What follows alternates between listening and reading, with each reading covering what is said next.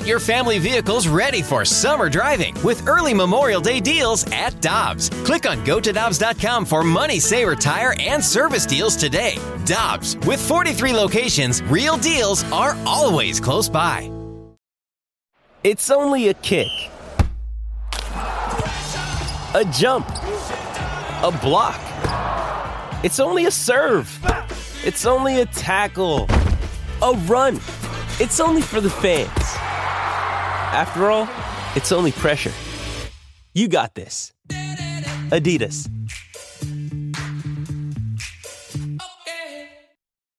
This is a Karraker and Smallmon podcast on 101 ESPN. Good Friday morning, everyone, and welcome to Karraker and Smallmon on 101 ESPN at 701. 701 in the morning. Your time check brought to you by Clarkson Jewelers, an officially licensed Rolex jeweler. It's a beautiful morning in St. Louis. It's always great to see my co host and friend, Michelle Smallmon. How are you this morning? Good morning, Randy. And as the promo said, heading into our show, let's start the day with a warm cup of sports. That's what we need. We need sports, we need fun, we need. Well, more excitement than the Cardinals delivered yesterday in scoring one, one run in regulation play over the course of a doubleheader.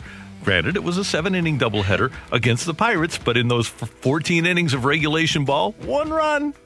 Yeah, if the Cardinals doubleheader yesterday was a coffee, it was a coffee that you made really early and then revisited around 3 p.m. And it was cold and not very effective. Well, and the offense was on decaf, right? yeah, definitely. Which I never understand. If you're going to drink decaf coffee, why even drink coffee? Just smack yourself in the face a little bit. I don't drink coffee. I've told you the story about the Matterhorn, right? No. For, for those that haven't I know you don't drink coffee. No, I, I don't like. I love the smell of coffee. I don't like the flavor of coffee. When I was in high school, there used to be a place called Johnny's Ice Creamery right up the street. Now it's Le Bon Boucher, uh, right here in Creve Coeur. And there was a place called Johnny's Ice Creamery, and they had this challenge to eat their massive ice cream sundae called the Matterhorn, which was nine scoops of ice cream. And if you were able to eat it, then you got another one free within seven days. So I go in there with my buddies and they say, You can't eat the Matterhorn. I said, Yes, I can. Well, you don't get to pick the, the coffee that they put in the Matterhorn. So I kind of avoided the coffee ice cream because I didn't like the flavor and I breezed through with a cold headache, by the way, but I powered through the first eight scoops. I get to the ninth scoop and I just could not abide the flavor of coffee ice cream. And it's the only reason I wasn't able to conquer the Matterhorn and wind up with a free massive nine scoop Sunday. And so, still to this day, even on a morning show, you don't drink coffee because of the Matterhorn experience. Well, that's part of it, but the Matterhorn is just uh, part of why. uh, The, the, reason I couldn't do the Matterhorn is because of the coffee. The coffee is a reason that I, I couldn't do it. The uh, not finishing the Matterhorn, I guess, is the symptom. But anyway, no. Today has nothing to do with that. It's just for the course of forty years or more, I haven't been able to do coffee. I just I'm not a coffee person. I would hope that if you should have gone to the people there and said, hey, I can do the scoop. It's just the flavor. Can we substitute this out? any other flavor. And I think my, my buddies might have even asked about that. And they said, nope, this is the rules. So if it would have been anything else, Rocky Road, butter pecan, vanilla chocolate, whatever, it would have been. And I, I say butter pecan with some stank because I'm not a big fan of that either, but I would eat it. I love that you said it was some stank candy. so anyway, the Cardinals fall uh, yesterday. They lose the opener in eight innings. Uh, thumbs up. Uh, let me put it this way because I think we need to be, be a little bit more harsh here. Is the extra inning rule as stupid as I think it is, or is it reasonable? I don't love it. I think it's stupid. I'm, even if you put a runner on first, put a runner, putting a runner on second to, to start the inning is just not fair because it, is. It's a bunt and a sac fly, and then the inning is over. There was a game Kansas City played Cleveland in the first week of the season. Runner starts at second in the eighth inning, or I guess this was in the tenth inning. It was a regular game. Runner starts at second. The Royals bunt the runner to third, get the sack fly. The third hitter walks.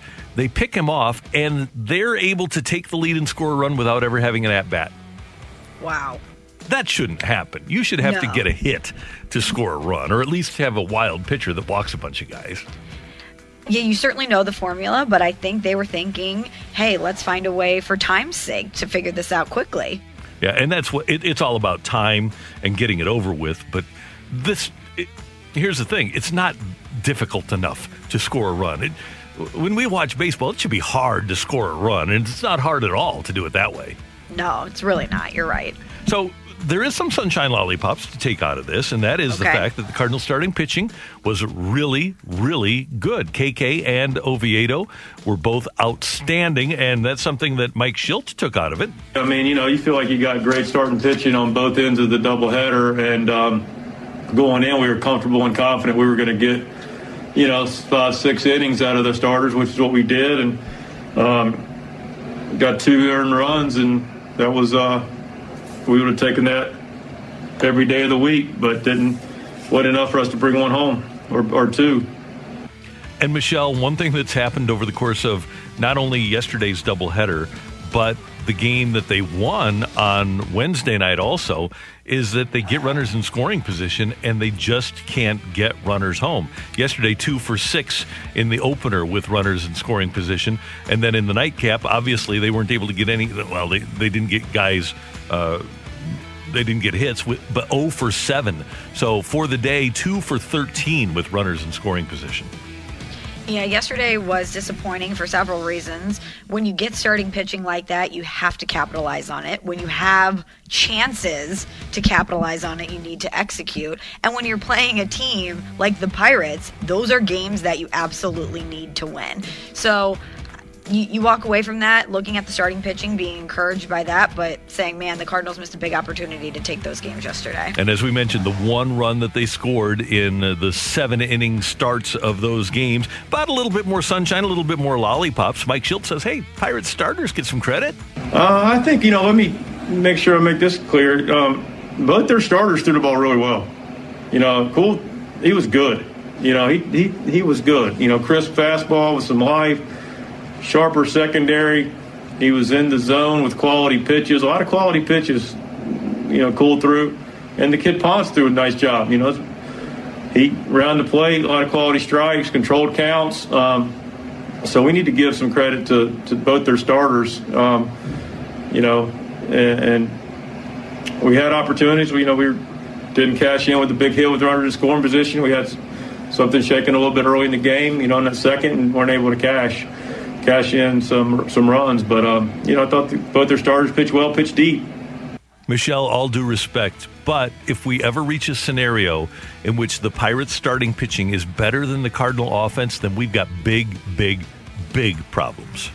But Randy, it was Ponce's first start, so you knew it was going to be rough for the Cardinals offense. I mean, historically, we knew that that was going to happen, right? And it hasn't managed, mattered who the manager was, whether it was La Russa or Matheny and now Mike Shildt. If the Cardinals, for whatever reason, don't see a pitcher, they can't hit him. It's unbelievable how this has happened over the course of time, but that's the way it is. They they rely so much on video. Their hitters do. And Jeff Albert admits this, by the way, that he's all about video. So if you don't have video on a pitcher, then the Cardinals are a step behind. And it, there is no read or react. Remember when we talked to McGwire about how much he dislikes video? And I think that's part of the reason is mm-hmm. because they're, rather than having pitchers or hitters react to the pitch, they're trying to react to what they know. But if they don't know, they almost don't have a chance. It's almost like they're they're frozen. You would think over time the Cardinals, if this is something that has ailed them through many years, would have found a way to change course on that. You'd think so. You'd think somebody You would, would think figure it so. out. And by the way, with the two performances yesterday, the Pirates reduced their overall earned run average to 5.00. Five runs per game is what they had been allowing. And another problem the Cardinals ran into is, and Michelle, we might have jinxed him a little bit, but Brad Miller with a couple of errors. And the fundamentals, like Shildt mentioned, without being able to score runners in scoring posi- in, from scoring position, Cardinals need to get back to playing good, solid fundamental ball. You know, I mean, like I said, we we're not going to play um, clean all the time, but yeah, I think you know we've given some. We haven't played as clean as we'd like to. You know, game one was a little indicative of that, and um, you know we're gonna we're gonna make our mistakes, um, but we need to play. You know, continue to play clean fundamental baseball. We'll be just fine. if we're power ranking things that we're upset about over the, the two games we saw yesterday, Randy, the errors are high for me because that is not what you're supposed to see out of this Cardinals team. Strong fundamentals, strong defense, that's something that's part of their identity. That's something that you can typically write in Sharpie for them. And yes, you're going to make mistakes sometimes, but that doesn't make it any less disappointing that errors are the one of the main contributing factors to you losing two games versus the Pirates. And I don't expect perfection. I know some fans do expect perfection. I am not one that does. That being said, the first game loss yesterday and the one game that they lost to Kansas City both can be traced directly to making errors in the field. So it's one thing to not be perfect. It's another thing, and not expecting perfection. But I do expect them to be able to either a overcome errors or when they when they make errors, they don't become timely errors, and that's what happened yesterday with Miller and the Cardinals and Edman the other night. Is that they didn't overcome them? You can make them, but you have to overcome them.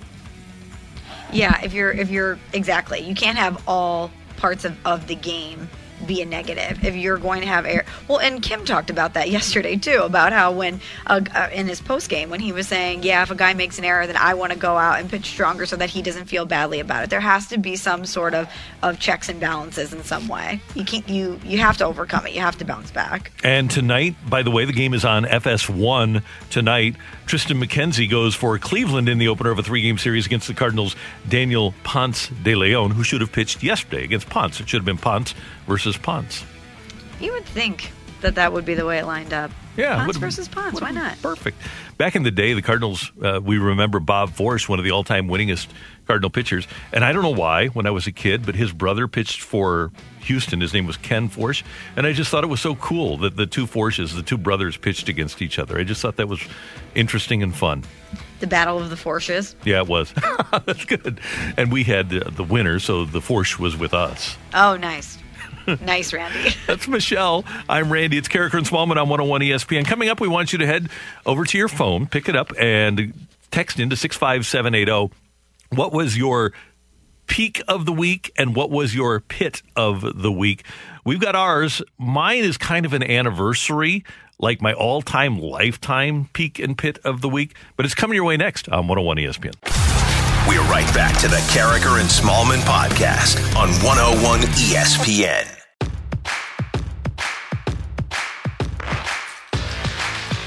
All right, we want your text six five seven eight zero. Your peak, your best of the week, and your worst. And uh, the the genesis of this came from Michelle Smallmon. Michelle, for those that didn't hear the inaugural version of Pit and Peak, explain where this came from.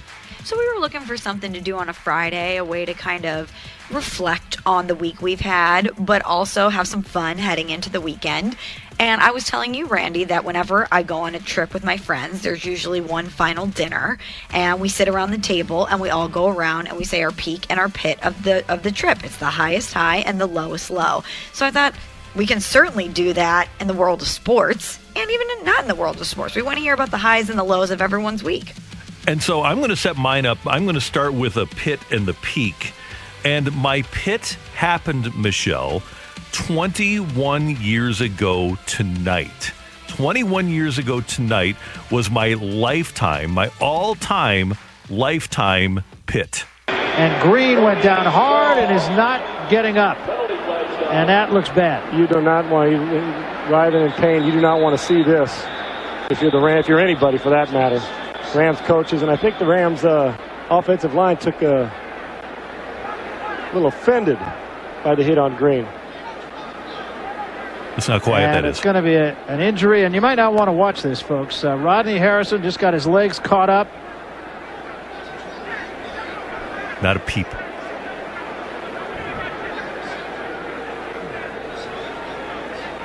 Oof, that's bad. You know what? And, you try, you're trying to get to the quarterback, and Rodney obviously did not try to hurt Trent Green. But the scary thing, I guess, as quarterbacks, we always say if you just hit us above the waist, but nothing cheap. Rodney scrambling, trying to make a play. But you know what's the thing about it? Let's just hope for a hyperextension. You saw the left knee get caught underneath Rodney Harrison's body as Trent Green went back. I'll tell you, health wise, first and foremost, most important, but you do not want to see this if you're the Rams, Barry, for the, for the very reason that this changes the whole course of their season if this quarterback misses any any amount of time, especially if it's a lot of time and something serious. Okay, you heard how quiet it was. I I do not get physically ill by stuff that happens, and it wasn't because of the gruesomeness of the injury. It was because of what was happening to my football team, and there were people, there were people that were crying in the stands. Really? And, and you heard how quiet it was. It you was. Couldn't hear a peep because we were thinking, oh, okay, Trent's twenty six of, I think maybe it was twenty eight of thirty in the preseason after that completion there. 28 of 30 for like five touchdowns, and the offense was just clicking and everything was cool. And remember, Trent from St. Louis grew up here, played at Vianney, so he was our guy. He was like Jack Armstrong, All American. He was well dressed, big, strapping, great guy, the perfect front man for an organization. And he goes down. And we're thinking, this Kurt Warner guy and Vermeil, even Vermeil was crying. Trent Green comes in here, the real hope for this offense. We've been talking about him all game and all preseason. After a strong start to the preseason, Vermeil's ability to inspire was put to the test. Now we got Trent Green down. We've got Trent Green down in the middle of the field. Players were devastated when he got hurt. Their a lot of their hopes went with him. You get emotional, you know, it hurts. But uh, that's, that's what this business is all about. That was one of the most impacting coaching reactions I have ever seen in, in my 35 years in the National Football League. We are not going to use Trent Green as an excuse for losing. We will rally around Kurt Warner and we'll play good football. So, Michelle, that led to my peak, which wound up being actually a pretty good peak from the depths of where we were 21 years ago tonight to this. Hard pounding at the 27 yard line. Warner to throw. Going deep downfield, adjusting for it is Isaac Bruce. And Isaac Bruce threads his way for a touchdown. So, uh, Pete pit to peak. And 21 years ago tonight, poor Trent Green suffered that injury. He might have been Kurt Warner if he doesn't doesn't suffer that injury. That was so fun to relive that. That was a, a, a really deep descent down, and then you just spiked right up. And I don't know that I've, and I've actually been through deaths in my family. I, but at least they've been expected. I don't know that I've ever felt as bad as I did that night. It was unbelievable. How, were you, how were you crying? I wasn't, but man, I, I was close. It was actually I had this unnatural optimism that Trent wouldn't be that hurt that bad, and then DV has a press conference the next day, and uh, it was it was awful. But the other interesting thing about the next day of Sunday, we had our fantasy football draft, and somebody takes Bruce and somebody takes Faulk and somebody takes Holt and then like in the seventh round somebody takes Warner and everybody and uh, the guy who took him said hey somebody's got to throw the ball to all, to all, those guys you took in the first and second round. So so Kurt wound up being the fantasy star that year. In uh, that first bite that we played uh, describing the injury when they said this play could change the course of the season dramatically. It did, but it ended up okay. yeah, it changed it all right, but it wound up uh, taking us to our our peak. All right, your peak and pit. I have one more thing for you, Randy. Yeah. You, how far did, or how quickly, I should say, did that pit turn into a peak for you? How quickly did you flip around and say, okay, this might turn out all right for me? I got to my peak in week three, I believe, in Cincinnati when Azakim scored the four touchdowns. That was uh, that, and it, it was awesome. That season was so much fun. But Kurt winds up on the cover of Sports Illustrated with the caption, Who is this guy? I'll never forget it. We had it framed in my basement. Yeah. and so that was when I reached the peak, and it just maintained for the rest of the season.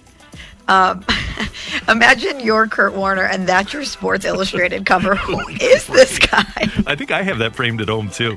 It was great. Uh, such a fun time. Yep. And and we don't miss the NFL right now, but hearing those clips makes me miss that team. That was as good as it got. As horrible as that whole January of 2016 was. The fact of the matter is, when you look at the NFL now and just the quality of play, the fact that we got to see and I don't think there's an argument for any rational, objective person. We got to see the greatest offense in the history of the league because they were scoring 500 points when the rules didn't allow you to score 500 points. And you had at least four Hall of Famers and maybe five Warner, Pace, Faulk, Bruce, and maybe Torry Holt wind, wind up. Five out of your 11 starters could wind up in the Hall of Fame on the offense. And you had a defense that, when you could still hit, when defense was still fun, when Charlie Clemons could take off Jeff George's head, that was, it, it, it was a different sport. And it was it was a sport to love. It's not a sport to love anymore. And you had Mad Mike Martz in, in the laboratory cooking up electric plays. Yeah, it, it was awesome. All right, Randy. Well, my peak and pit of the week is certainly not as exciting as that one. But my peak, I think, has to be Wednesday night when the Cardinals, you know, erase the deficit. They come back and they beat the Royals. That was really fun. And it started to give you a feeling that this could be one of those Cardinals teams that gives you something unexpected. Because look at all the circumstances that this team has already overcome to be in the position that they are. So we came on the show yesterday and said, hey, we're starting to get a feeling that this could be one of those exciting Cardinals teams. And I quickly plummeted, Randy, into a pit yesterday when the Cardinals lose both games of the doubleheader versus the Pirates. And I actually have a double pit. Okay. I don't think that I would have felt as bummed out about the doubleheader loss yesterday if the Cardinals weren't all we have. With the Blues True. being eliminated, we've got a lot of stock into our St. Louis Cardinals, and they cannot lose two games in the manner in which they lost them yesterday. So, my other pit of the week is finding out that Vladimir Tarasenko needs another sur- surgery on that shoulder, three surgeries now, and having to wonder for many months if he's ever going to be able to bounce back and be peak Vladimir Tarasenko again. That was certainly a pit this week These are for me. pits that we don't want to remember. We don't want those. Uh, we have, we both had injury pits. Injur- injuries are the pits. And speaking of football injuries, somebody's messaged me this yesterday, and I wanted to throw it at you. They said, "Are you getting any sort of Sam Bradford vibes with Vladimir Tarasenko?" And I said, I don't even want to put that into the universe, even though I just spoke it to you. But it does kind of feel reminiscent of that with, hey, this is something that's nagging and it, and it may never return to what we expect it to be. That's a, a great and sad point. You know? I know, it's such a pit. Text 65780 from the 636. Got to tease on my fantasy team thanks to Amzinger. Doing pretty well by peak. Pit, people. Just people. Oh, people are definitely the pit. Yep. Hey, Scotty's got a peak and a pit. All right, so I got a sports peak that has to be the first ever socially distanced no hitter thrown by Lucas Giolito. That was pretty cool to, to see in the celebration of Eloy Jimenez running back into the backside of Edwin Encarnacion and almost injuring himself. Uh, that was definitely the peak of the week. My pit, I don't know if you guys have a great memory. This is non sports related, but last week my pit was about having to stay at my mom's house.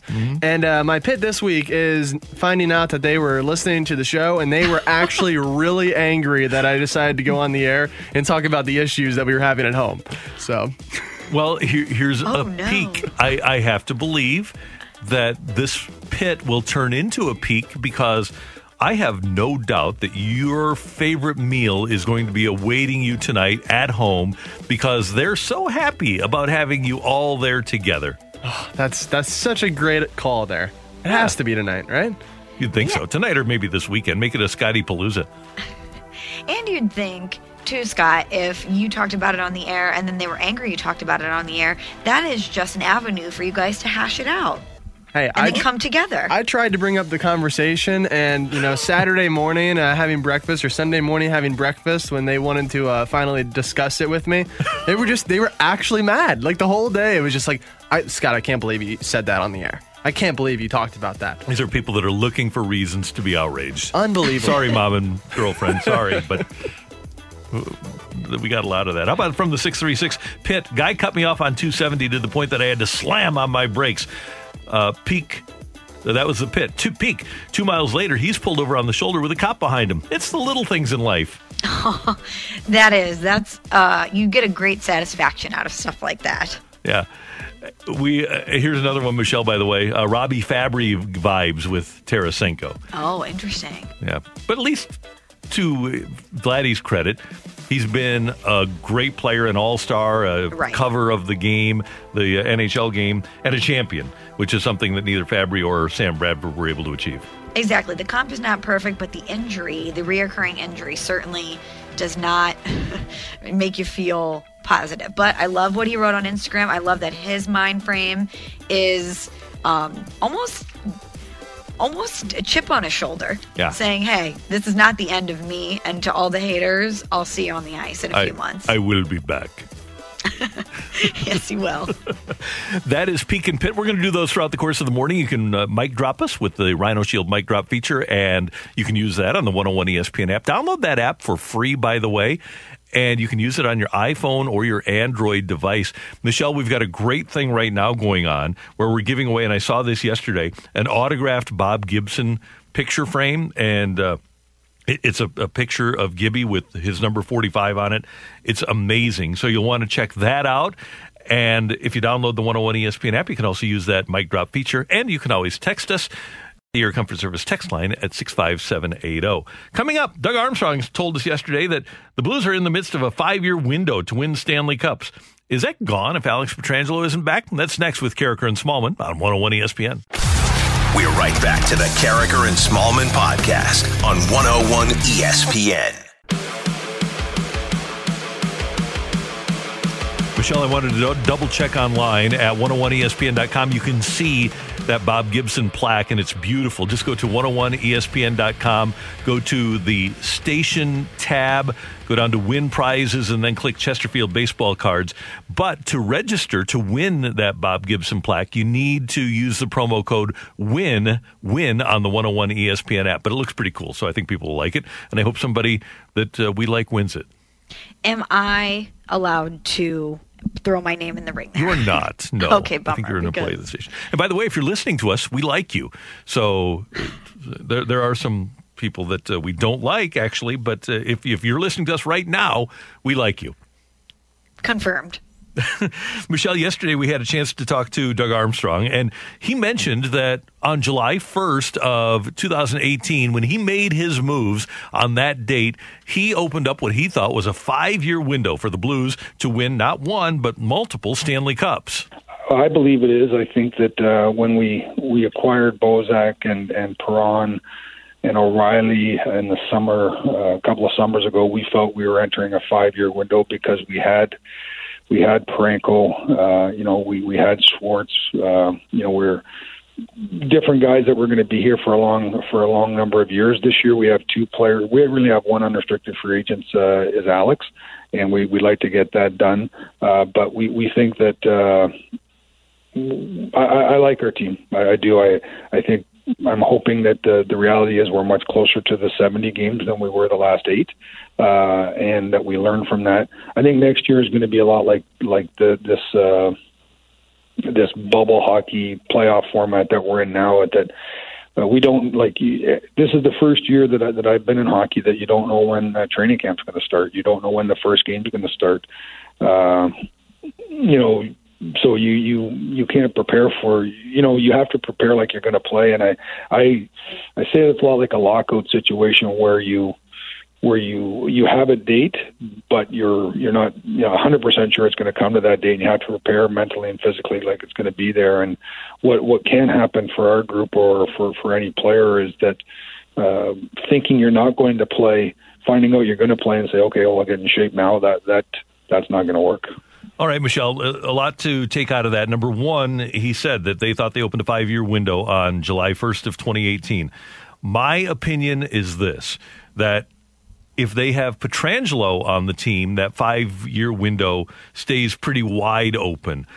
I think you have to thread the needle a little bit more to win, maybe a lot more, to win a Stanley Cup if you replace Pietrangelo with Faulk and you don't have Jay Bouwmeester. I don't think that the Blues are what they were when they won the Stanley Cup, which is built on great defense, if they don't have either of those two guys.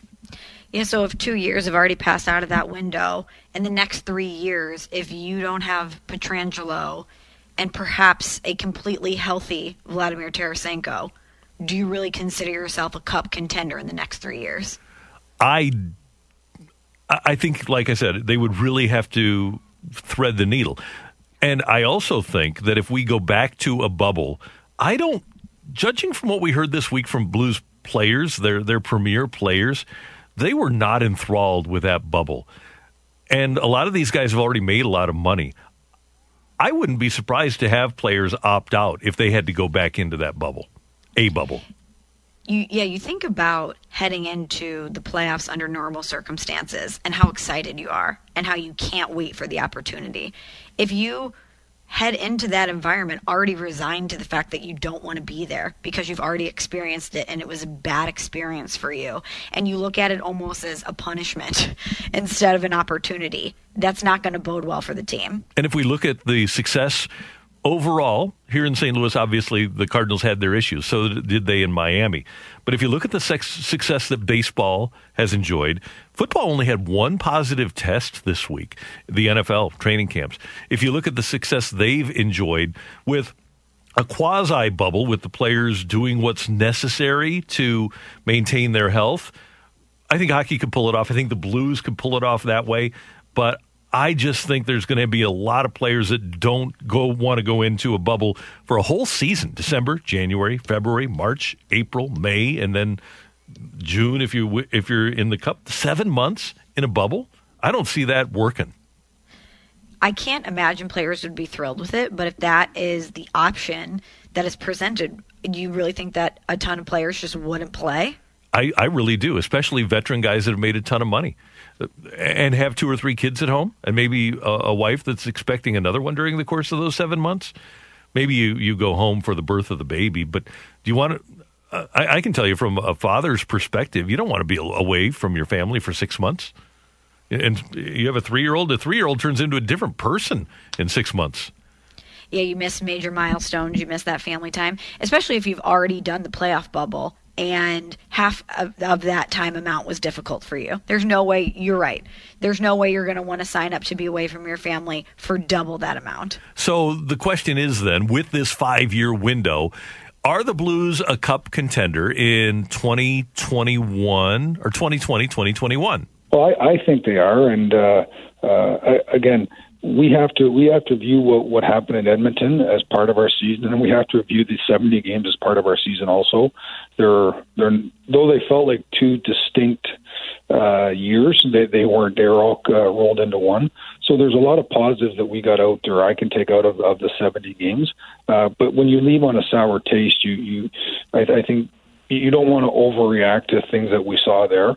Uh, but you don't want to under underreact either. So I think right now what we're doing is we're now pro scouting meetings, and obviously I had our staff watch our games. I want to get their viewpoint on on our team play. I want to get their viewpoint on individual players. Uh, Craig and I have had one conversation. We're going to have many more about about what he saw, what what what we saw as management. Uh, so there, we we we can't just we won't just say, well, it was just a, a strange environment and, and, and there's nothing there we can gain from our failure. We have to learn from it and we have to get better. Michelle, I do agree with Army about the big picture, and you and I both give Doug Armstrong the benefit of the doubt. We do 100% of the time because of what he's been able to accomplish. But that being said, those 70 games, the preponderance of those included Bouwmeester and Petro. To me, that's the biggest difference is that you have an elite pair of defensemen, both who are capable of doing great things at an elite level. And you're, if you don't have either of those two, the, that first 70 that you played, yes, uh, there, that was really good. But you have a different team coming into next season if you don't have those two. Yeah, and all of a sudden you're looking at Justin Faulk, whose mm-hmm. first season wasn't – exactly the way that you hoped it would be in St. Louis as someone who you're going to have to put a lot of stock into. And I don't know how comfortable you are saying, yeah, we believe that he's going to return to what we expected him to be or what we what we saw out of him previously. We don't know if he can be that guy. But I still Randy, I don't want to have recency bias and say, yeah, what we saw in Edmonton is exactly this Blues team heading into next season.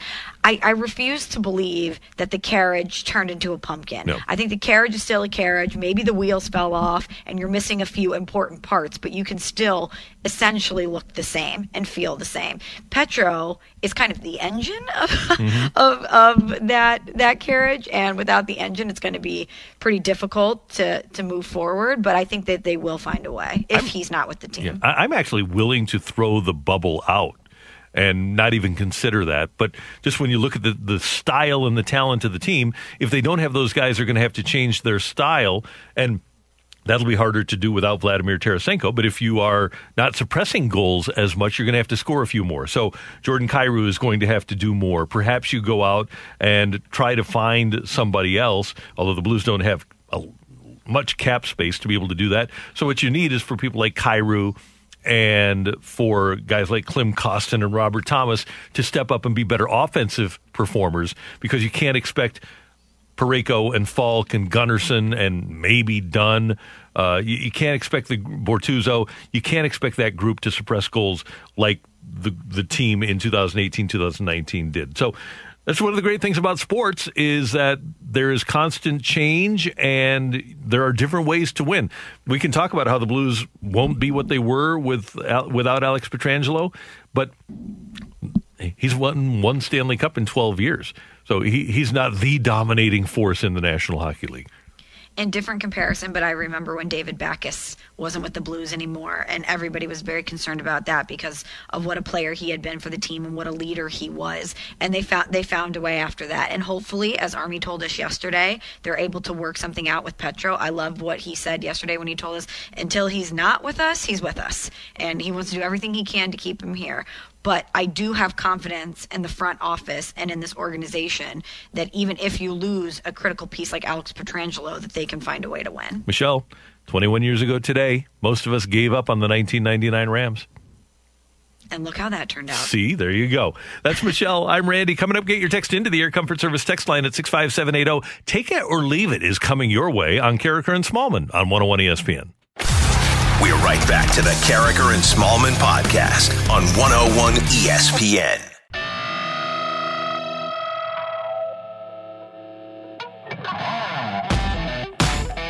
That's Michelle. I'm Randy. It is Karraker and Smallmon on 101 ESPN. Happy Friday to you. Hope you enjoy your weekend. We've got Take It or Leave It coming up. Get your text into the Air Comfort Service text line 657 880. Michelle, you ready to go with this? I am ready. All right. I'm going to start with this. The BMW Championship is going on this weekend. The FedEx Cup in golf is upon us. As a matter of fact, the championship is next week. They're going to finish off the championship season next week. Michelle, among the top golfers in the world right now, those that are competing for the championship. Dustin Johnson is number one. Justin Thomas is number two. Then you have Webb Simpson, Daniel Berger, Collin Morikawa, Harris English, Sungjae Im, Jon Rahm, who has been number one in the world. Xander Schauffele is also in there. Brendon Todd. No Rory, no Tiger, no Phil. Take it or leave it. We have officially moved on to the next power group of golfers from Rory, Tiger, and Phil. I'm going to leave it, Randy, until I know who those other guys are. when you name them, I, I certainly know Dustin Johnson. Uh, I, I know a handful of those guys, but I'm not I'm not tuning in to see that collective group of people that you named. I, and if Tiger Woods is playing, I'm tuning in. So no, we have not moved on. I look at that run of golfers from number four Daniel Berger, number five Morikawa, number six English, number seven is a guy we know Bryson DeChambeau, but right. then Sungjae Im and Jon Rahm who even though he's, he's been number one in the world, most people wouldn't know him if he was walking down the street the opposite direction of you. I am going to leave it as well because even though, and DJ, by the way, is a veteran and everybody knows that's a golf fan knows Dustin Johnson, but even though those guys are winning, the people that are making the most money still from golf and that are the most visible are Tiger, Rory, and Phil. So I'm going to leave it as well. Yeah, I wonder what will happen when Phil and Tiger are completely done. If we'll see a drop off in golf viewership because people are still tuning in now, and people there's a ton of really, really engaging and entertaining young golfers. It's very fun. But when Tiger and Phil are involved in the conversation, it's just a different event. It becomes a, yeah, I'm interested in this, to a must watch event. Phil won his first Champions Tour event this week, and Tiger isn't far behind. I think the, the Champions Tour might wind up being the tour in the next half dozen years when Tiger six, seven years, when Tiger turns 50, I, I would think that the Champions Tour will probably get tons of eyes and probably a lot more events. Okay, Randy, I have one for you. Earlier in the show, you talked about your all time peak in pit Mm-hmm. when Trent Green suffered that injury and Kurt Warner replaced him. So it got me thinking during the break. We have seen some amazing things in St. Louis sports, amazing things. 2006 Cardinals, 2011 Cardinals, last year's Blues run to their first Stanley Cup championship. But take it or leave it. That Rams run in 99 is the most fun that you've ever had watching sports. I, I have to take it because it was just so unexpected. And my favorite things that happen in sports are things that you, I don't see coming. And I, I knew Kurt, but I didn't know how good he was. And I, I did pick that team to go 12 and 4 with Trent Green as the quarterback. I picked them when training camp started. But for Kurt to be that great and the unexpected nature of it, and especially my history in the NFL. I grew up as a football Cardinal fan. We had never had a home playoff game. And I was telling Scotty earlier, the first four years of the Rams here in St. Louis 7 and 9, 6 and 10, 5 and 11, 4 and 12 they just came out of nowhere nationally. So that ride, yeah, I think was as much fun as I've had. I, I, they would win on Sunday, and I would wake up on Monday thinking about tailgating the following Sunday. My my entire week, and it wasn't just okay. I'm thinking about this like parts of a day. Literally, my entire week was devoted. Every waking hour of every day was devoted to the following Sunday. That that was awesome. And there's such a buildup when it's only one Yeah. game a week. It was great. Yeah, it was. It's a shame that the NFL couldn't have stayed what it was then, but that was Yeah. pretty. It was pretty cool. So yeah, I'm I'm going to take that. That was that was a heck of a ride. That was awesome. Uh, Scotty, what do you got for us? This is from the text line, Air Comfort Service text line 65780. oh. From the 636, take it or leave it. The Cardinals would be in first place right now if they had Luke Voigt at DH and Jose Martinez in the outfield. Oh my, no, not if they had Jose Martinez in the outfield. Yikes. Um, so I'm uh, I'm going to leave that because I I still think that there were. Uh, there are limitations to this team. It's not a great team, and I don't think that Voigt and Martinez make that dramatic of a difference, Michelle. Yeah, love Luke Voigt, love Jose Martinez, but I don't think one player would be the difference maker and some of these wins or losses. Like yesterday, if you had Luke Voigt in the lineup, do you really think the Cardinals win both of those games? The No. errors are what cost that. Yeah, right. Right? Yeah, and I would think that their defense would kind of take a little bit of a hit if uh, Jose Martinez was still around. And Voigt, by the way, what a revelation! And it's great to see the St. Louis kid doing what he's doing, isn't Yep. it? I, lo- I love the way New York has embraced him, too. Yeah, it's very cool. This one from the 314. Take it or leave it. You are okay with a Blues breakdown and rebuild over the next two to three years if they come back and are perennial cup favorites. I don't think they'll be perennial cup favorites, but contenders. But I'm okay because I don't think they're going to have to take a massive step backwards, Michelle. When you look at what the nucleus was for that team that went to the Western Conference Finals in 2016, obviously Backes and Brouwer were a huge part of that. And Brian Elliott was the goalie. You had Brian Elliott and Jake. And granted, you did have Bo and Petro, but uh, about half of that nucleus was replaced by people like Schwartz and Tarasenko, who stepped up, and obviously Jordan Binnington. Uh, So, uh, and you added Schenn and O'Reilly, and I think the next group is on hand if Robert Thomas ascends like we think that he will with. Parayko around with young guys like Kyrou on the way. Justin Faulk is still a young player. You hope that he winds up being good. Plus, you have Perunovich on the way, and uh, Army told us about Mikkola, how the, the Blues like him. I think there are enough young players around with the veterans that you have for this window to be open for a reasonable amount of time. Yeah, when you look at the collective parts, it's not going to be a rebuild. No, no. It's not like you're going to have to tear it down and start from scratch. There's still a lot of great players and a lot of stuff to like on this team. Yeah, and So I do I do think that window's still open. think about this from 2012 when Hitch arrived. Until 2019, 2020, when the Blues went to the first round of the playoffs. The worst season the Blues had was losing in the final game to Colorado to miss the playoffs. If that's as bad as it gets, I'll take it. I, I, and It just go ahead. don't you think it felt worse because we wanted to win the cup so badly Oh yeah. at that time? Yeah. You know, so so you you view it as much more of a significant failure because you didn't capture what you so desperately wanted. Right. And when they missed the playoffs, I benched my St. Louis Blues golf bag. And now it's back forever. It's going to last forever. Okay. Which is a huge factor. Yeah. From the 618, take it or leave it. If you see Dylan Carlson starting next year, it'll be in center field and they'll move Harrison Bader to left. Leave it. They still look at Bader as an elite center fielder. I remember talking to Mr. DeWitt about Bader. This just gives you an idea of Mr. DeWitt's attention to this organization.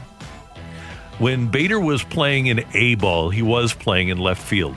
And DeWitt went to obviously Mo, but the minor league people as well, and said, Why is Bader playing left field? He, he's got center field ability. So they moved him to center, and he wound up becoming an elite defensive center fielder. And as good as Dylan Carlson might be, he doesn't have the speed of Bader or that defensive ability. I could envision Dylan Carlson playing either corner. I could certainly envision them being a team that doesn't have Dexter Fowler next year and Dylan Carlson being their right fielder for 10 years. Okay, take it or leave it. If Carlson is playing center, it's because they've moved Harrison Bader not to a different position, but to a different team. I'll take that. Yeah. I don't think there's any question that if well, if Bader is here, he's playing center. That's the way Right. I would look at it. And what a great nugget from you about DeWitt being the reason that we're seeing Harrison Bader as an elite center fielder. Yeah, isn't that something that people Yeah. people think that he's all about the money? He's a huge baseball fan, and I would argue the most knowledgeable about baseball owner there is in Major League Baseball And about his very com- franchise. and very competitive. Right, totally right. Yeah, he, he he doesn't handle losing well, and I, just want to give one little another nugget because I think this is something that people we're fans and we live in the moment and we're all about immediacy. And Bill DeWitt's told this story a couple times. He told it to us in regular spring training. He said, One night I went into Tony's office after a tough loss and he said, I know you're thinking about tonight. I said, Yeah. And he said, I know you're thinking about this year. You want to win the World Series this year? And Tony said, Yeah. Said, well, I'm upset about tonight too, and I, I, I want to win this year. But I'm also thinking about five years down the road. I'm not focused only on tonight. I'm not only focused on this year. I'm thinking about next year, the year after that, and four, five, six years down the road. So his philosophy, while competitive in the moment, he also wants to maintain that excellence and have the ability to go to the playoffs next year and two, three, four years down the road as well. Which he has done. Yeah, he has. It's been pretty successful. That is Take It or Leave It on 101 ESPN. Next up, we've got our fresh take. Today's the day, the anniversary that Trent Green tore up his knee. Uh, that's next on 101 ESPN. We're right back to the Karraker and Smallmon podcast on 101 ESPN.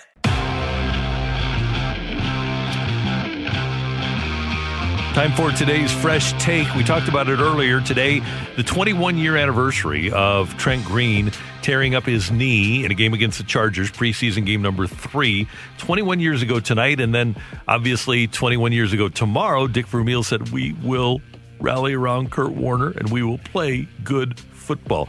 I mentioned to Michelle earlier, there were people in the stands crying, and we want to hear from you how you reacted that night. If you were at the game or if you were watching on TV, and we heard the highlight earlier. Michelle, I don't know that I've ever heard a quieter environment than the dome that night when Trent Green got hurt. And there were, it was a preseason game, and there were 60,000 people there, and you could hear a pin drop. Was it more quiet than when the Red Sox beat the Cardinals at Busch Stadium to win the World Series? Yes, because at least Red Sox fans were cheering.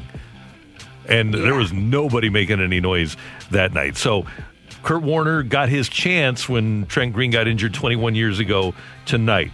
Michelle is, uh, as you know, a foodie. Uh, she she's a cu- cuisine art. I think art. that's I think that's a toaster oven. Oh, okay. A So you aren't a toaster toaster oven. Okay. Uh, but you But are I'll take it. somebody who appreciates, you've traveled a lot and you appreciate the cuisine in the cities and states in which you go. And Michelle, if you haven't heard it, the Small Talk podcast is like the best podcast anywhere.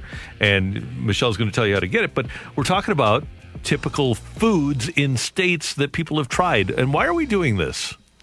So you're right, Randy. We talked about this on the Small Talk podcast, which you can find on Apple Podcasts, Podcast One, anywhere you find your podcast. Just search for it, download, subscribe, rate it, and leave a review if you choose to. But last weekend, Randy, I went out of town for the first time in about eight months. Mm-hmm. I drove to Iowa to visit a friend who had been staying in a lake house solo. And I thought, hey, I'm landlocked.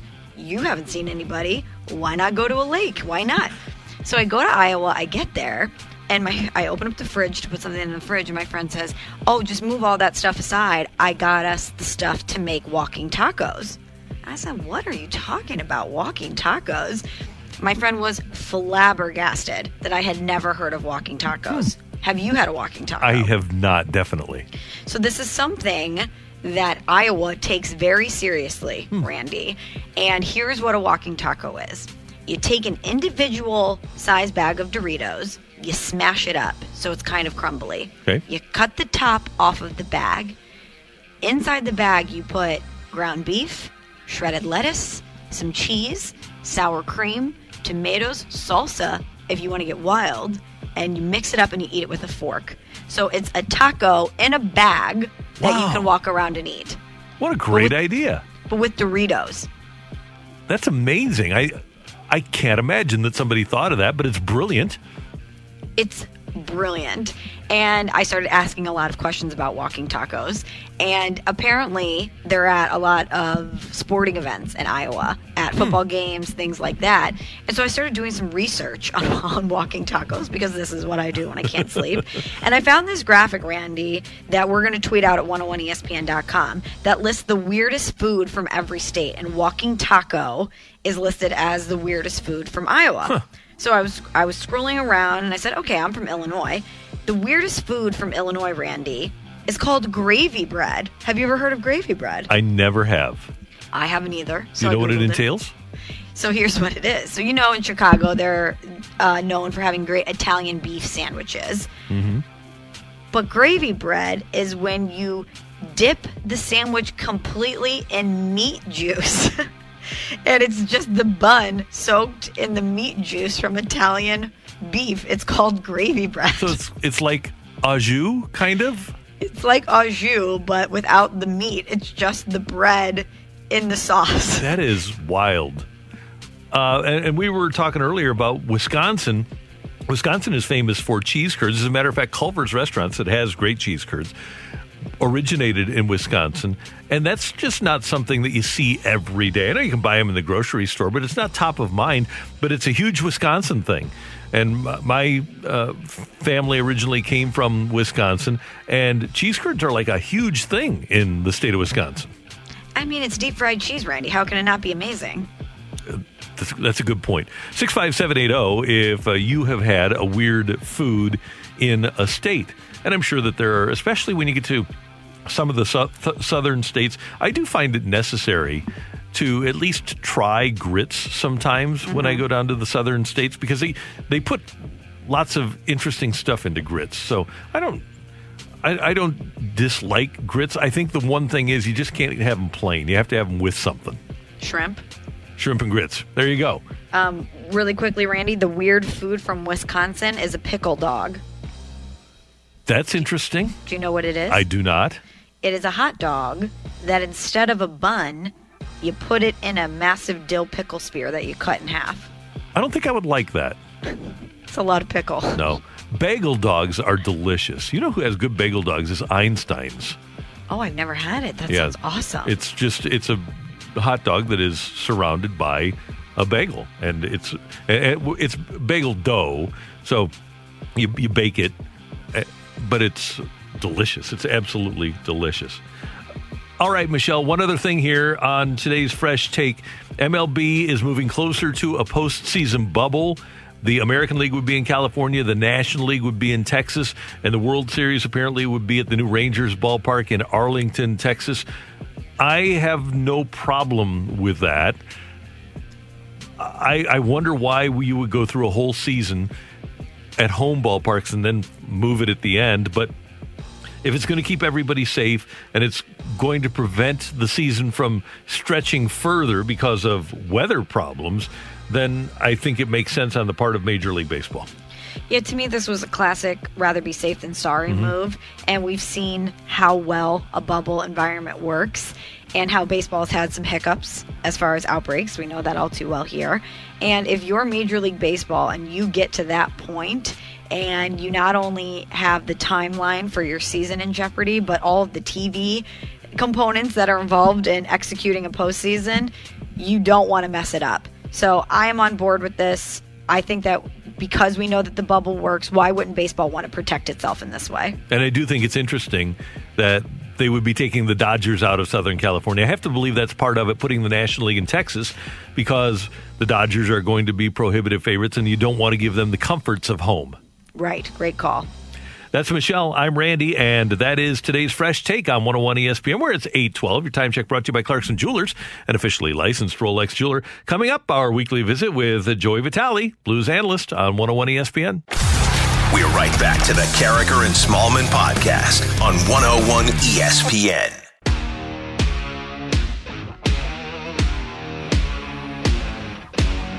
Karraker and Smallmon on 101 ESPN, and time to go to the Brown and Crouppen celebrity line where Blues analyst, St. Louising, all around great guy Joe Vitale joins us as he does Friday mornings on 101 ESPN. Joey V, good morning. How are you? Chill. I, I tell you what, how am I doing? Let's look. Uh, the other day, I'm seeing this article, and the country of Australia is taking applications for one person solo to go on an island outside the Great Barrier Reef. It's a nine mile island, okay? They have to go there, live there remotely. You have to set up solar panels. You have to do uh, bird conservatory. That's definitely not a word, but like check the flowers and check the birds, set up energy sources, and basically just take care of this land in Australia outside the Great Barrier Reef. You should, I mean, seriously, check it out. Mid September, they're accepting applications. So how am I doing? I'm, I'm hanging in there. You could do that, Joey V. You're smart and resourceful. I am not. I would die if I was on the Great Barrier Reef and I had to put things together to actually provide my own energy and save the piece of land there. I have no chance. There are these great Army survival books, Randy. Uh, my dad gave me one when I was 14 years old, and I was obsessed with this book. And I still have it. And when my kids are maybe a little bit older, I want them to read it. But it's all about how to survive in the wilderness and, and how to take care of yourself. And, and the one thing that really stood out, I mean, there's so many different angles about that book that really jump out at you as far as, oh, this is a good idea about how to survive in the wilderness. But one thing to always consider, if you're ever out in the wild, Randy, you can eat almost anything. I remember that, that, that was like chapter number one. Consider everything almost uh, edible to be food for nutrition. Grass, like, you know, green leaves with chlorophyll in it. It may not taste all that great, but something, anything is better than nothing when you're out in the wilderness. Just watch out for them blueberries. Those blackberries will get you too. Joey, is there a survival book on how to make it in a bubble in Edmonton if you're an NHL hockey oh, player? Oh, oh, boy, can I get a transition of the year for Michelle right there? I mean, honestly, guys, I honestly, it's just getting spookier and spookier. And I, I'm not a politically driven guy, and I and I pride myself on just you know calling hockey and calling sports, and this is what I love. But I, I feel for these players right now. Again, I don't care if you're right, left, or down the middle. These poor players, they care about one thing. They want to either win or go home to their families because they miss them dearly. They've been up there a long time. And now another two day extension to their stay. Again, right, left, or in the middle, doesn't matter. Um, from a personal standpoint for these players, it is it is getting tough. I, whoever said there was going to be an asterisk for making this the hardest cup to win ever, put two asterisks by it, one in the front and one behind, because a mental grind and just the, the, the just the aggravation and, and the emotions and the ups and downs and peaks and valleys these players must be going through. I cannot even fathom it. So, with that being the case, Army told us yesterday that he could envision bubble hockey again to start next season. And I told Michelle, I think a lot of players would opt out. Do you think you, you're a player and you know players? Do you think players would be willing to make the sacrifice for three, four, five months in a bubble to and be away from their family to play a season of, of hockey?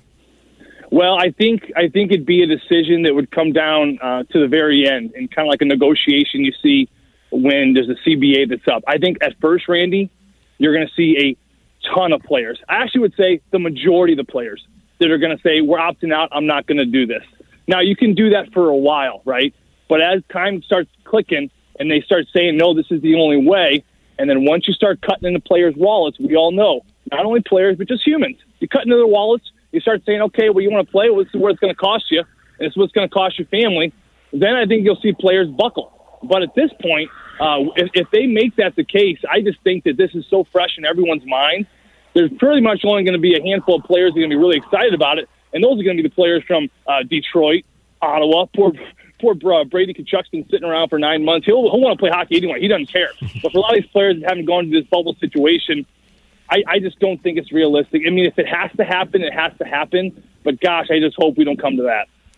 Joey, if we're diagnosing the problems that the Blues had in the bubble, certainly being away from their families is near the top. But after they left the bubble, when they did the Zooms, many players mentioned how affected they were by not having fans in the stands, that that energy was impossible to recreate. So even if they're not in a bubble scenario, do you worry about the Blues going into next season if they have to be in a similar environment with no fans in the stands? Well, I, I am, and that's why um, and that's why I'm kind of thinking. Uh, you know, I'm not sure if this has been thrown out there or not yet, but how can we create a bubble with fans and family? You know, this is going to be a very tricky thing to do, but I think the, the, the, league has enough time where they should already be starting to look at the blueprints of how this is going to work. How can you sell 20, 25,000 tickets to some lucky individuals who want to show up to a bunch of different games, right? And just kind of stay within this area. And then you have a bunch of family. Maybe it's not going to be full capacity, but listen, there's a lot of retired people out there. There's a lot of people that can forego three months of work if need be uh, to put fans in that building. Because to your point, Michelle, uh, yeah, to play hockey is one thing, but I don't know. I feel bad saying this, but without fans, it just sucks. Like it sucks calling the games. It was terrible. Like I, I, I was doing it, and Curbs and I, we, we did it better than no other because of the best duo in the league. But but it sucked. It, it was terrible. Like guys were scoring goals and they didn't even know if they went in or not because no one's cheering. The light was kind of faint. You know, it was just it was a weird situation. And I think that uh, the players are doing the best they can to make the best of it. But gosh darn, I, I can't imagine the exact same situation in January. Something's got to change. Either having some fans in the building, some family in the building, or having them at least do it in their host cities where they can be around people. Because if this continues, again, guys, I'm worried for the sake of, the quality of this game really going downhill and for these players as well. Joe Vitale with us on 101 ESPN, the Blues analyst and noted foodie. Joey, as you've traveled around as a player and now as a broadcaster, do you try food indigenous to the area that you're in? Like Pittsburgh. Oh, let's let's let's talk yeah. about Pittsburgh with Primanti's. Primanti Brothers is big uh, up there. They have these sandwiches in Pittsburgh. And to answer your question, absolutely, Randy. That's the first thing I do. I I Google what what this state is known for, and then and then we just hack right at it. Pittsburgh had the Primanti Brothers sandwich, and for whoever been to Pittsburgh before, um, think of it like if there's a sandwich the size of your actual stomach organ, that's how big these sandwiches are. I mean, they are loaded with meat. So it's a good story. I'm with Brooks Orpik. I'm a rookie. He's in his sixth or seventh year. Uh, now he's retired, working for the Washington Capitals, one of the greatest human beings I've ever played with. True pro. He takes me out to lunch, and the health store next door was closed. I forget what the health store. He's a huge health nut, but we were starving. It was after practice. He's like, "Gosh, I guess we'll go to Primanti Brothers." And he never went to Primanti Brothers, so I'm over there. I'm getting a sandwich, and the thing about Primanti Brothers is. It's meat, it's cheese, it's sauerkraut, it's Thousand Island. They just completely load these sandwiches up. But they also put a huge basket of French fries on the sandwich. If you guys have ever had those before, and I remember Brooks Orpik looking at the guy behind the counter and said, "Yeah, I'll take the." Um, you know, whatever the, you know, that wasn't um, some sort of meat. I forget what it was now. It's some smoked meat. But he asked for that with no cheese, light mayo, and no fries. And the guy goes, "Oh, listen, man, we, we can't do it without fries." And he's like, "No, no, I, I know, I know it's part of the sandwich, and I'll pay for it. I don't mind, but I just don't want fries on my sandwich." He's like, like, "No, no, you don't understand. We don't put we only put fries on the sandwich. What do you want?" And this is Brooks Orpik. I don't think the guy had any idea who he was. He just won a cup back in 09, like two years prior, and he's, he's denying a Stanley Cup champion in his own city to have fries on his Primanti sandwich. But oh my God, truly funny. There was also cactus fries. I've had cactus fries when I was out in Arizona. If you guys ever had a chance to get those, those are fantastic. What do those entail? Yeah. So it's cactus. Yeah, people uh, people think it's like a, a bloomin' onion kind of deal. Well, it's just a name. No, it's actual cactus flesh. They take the needles and the spikes out, obviously, because if you get those in your body, whew, uh, like a, a shooting a shooting uh, cactus, th- those will leave warts on your skin. They'll, they'll be little bugaboo warts for, for the years to come. So they take all those out, and it's just cactus flesh. So it's cactus flesh, and they they kind of do a deep fry where they go uh, flour, then they go into the egg wash because whenever you whenever you deep fry anything, you always want to go flour first. Don't ever just go right into the egg wash. If you're doing chicken, don't ever go raw chicken into egg and then flour because it's just going to slip right off. Always go a light layer of flour, and that's what they do with the cactus fries. They get the cactus, a little bit of flour, then they go into the egg wash, and then they go into the panko crumbs. Those Japanese bread crumbs will look mm-hmm. thicker, real, real crunchy, and then they pop them right into a greasy fryer. I think it's peanut oil, and they put them out there with some like Thousand Island, like cool, awesome ranch dressing, and they're not bad. Those sound delicious, Joe. You know who's kind of the human equivalent of a cactus is Jordan Binnington. We know he's prickly. Are you worried at all about his performance, or do you think that we're going to see him bounce back into Jordan Binnington form? Michelle, again with the transition. I mean, seriously, did you have your tra- transition cereal this morning or what? I'm telling you, Joey, I think I could transition anything from point A to point B. It's a strength. you must be you must be good on the dance floor. Hey, Jordan Binnington, you know, listen, this, is this is a question for Doug Armstrong. I mean, how how deeply are you looking at this bubble? How deeply are you looking at Oskar Sundqvist and his performance, or Vince Dunn and his turnovers, or Jordan Binnington and his goals against average? I mean, if it were me, if you're asking me what you are, if I'm Doug, you're kind of looking at it, but you're not focused on it. It's kind of there, but it's like your attic. You know it's there somewhere, and you got to keep an eye on it, make sure nothing's dripping, but you don't ever go up there, right? So that that's how I would look at this bubble. My focus would be on the regular season. This was a very weird, spooky, interesting thing that some players just were not equipped for, and you can't blame them because nothing has ever been done before. You know, could Jordan Binnington have showed up earlier for phase two? Should have some of these players who were quote unquote out of shape showed up earlier for phase two? Well, I guess maybe, but also at the same time, they didn't know what the heck was going on. Were we even going to have a season? Some of these guys are in Sweden. Some of these guys are in Russia.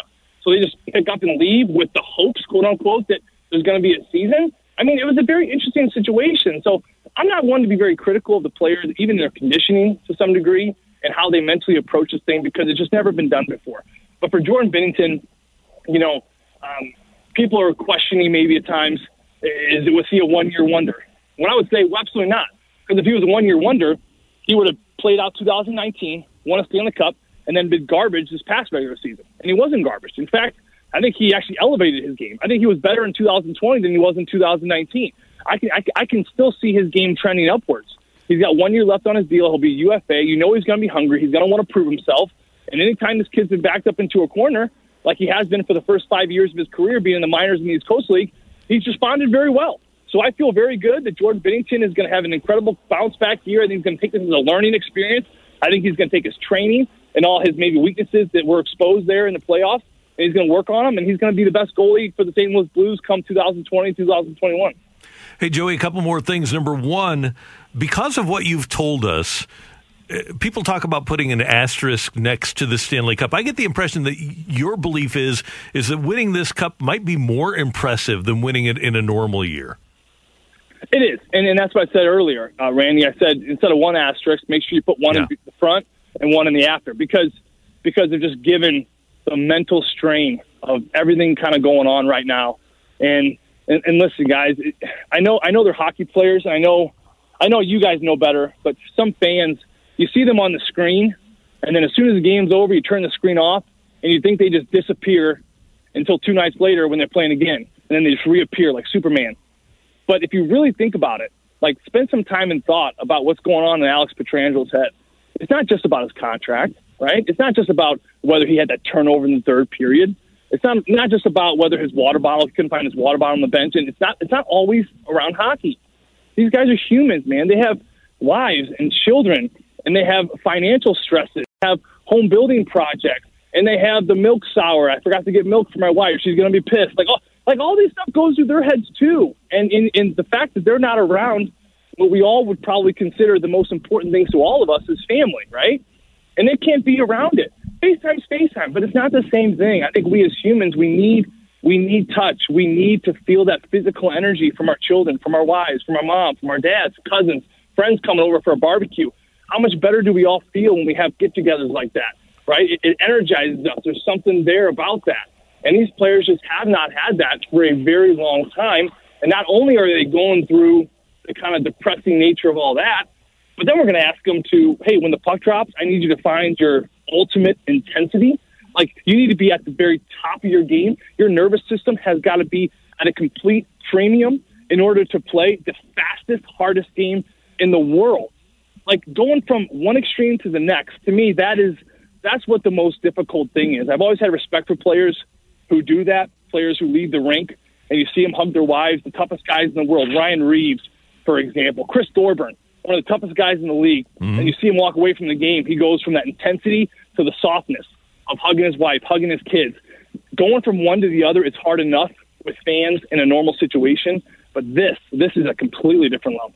Final thing, and I want both of you to weigh in, Michelle first and then Joey. Uh, Rehab Burger Therapy, Scottsdale, Arizona, the PBJ and Bacon Burger. Freak your mouth out with a ridiculously delicious flavor combination peanut butter, grape jelly, bacon, and sriracha sauce on a burger with a pretzel bun. Michelle, thumbs up or thumbs down? You going for it? I always try everything once, Randy, so definitely go for it. And I think uh, a little sweetness on meat is usually a sneaky plus. Joey. Randy, I always listen to my good friend Elvis Presley. When it comes to peanut butter, you throw it on anything and you got to give it a try. I'm in. All right. Love it. Joey, you have a great day, a great weekend. We'll talk to you soon. We always love having you on. Randy, Michelle, you guys have a great weekend. It's always a pleasure. Thank you, sir. You're the best. Uh, I have had that burger, and not only have I had it once, Michelle, but when I went back to rehab burger therapy in Scottsdale, I had it again. So was that good? It's delicious. It really is. And was I was I right? Did the jelly add something? It did, and, and I was worried about it, but I wanted to try something that was out of my comfort zone and the the jelly did add a lot because it's kind of dry when you have peanut butter on a burger. But then the jelly, the, the moistness and the sweetness of the jelly made a huge difference. The sriracha sauce was an interesting kick too because that combination of the jelly and the sriracha sauce makes it even more interesting from a flavor explosion standpoint in your mouth. Okay, two things here, Randy. Uh, a hot pepper jelly is always awesome. Mm-hmm. So I'm mm-hmm. assuming the sriracha and the jelly, you get that sweet and that kick going, which sounds great. Question for you though. Mm-hmm. When you put peanut butter on a hot piece of toast, on a hot bagel, you know, perhaps it tends to get melty. So did the peanut butter get melty on the on the hot burger? It is melty. Yes, no doubt about so it. So was that messy to eat then? Was yeah, it difficult? But, uh, yeah, but anything you get at this place is going to be messy. So that's part okay. of it. And by the way, the saltiness of the the bacon also adds to the flavor. It's really an interesting combo. I'm so. starving now. we all are. That's Michelle. I'm Randy, and this is Karraker and Smallmon. Next up, we've got the fight on 101 ESPN. We're right back to the Karraker and Smallmon podcast on 101 ESPN. Welcome to the fight on Karraker and Smallmon.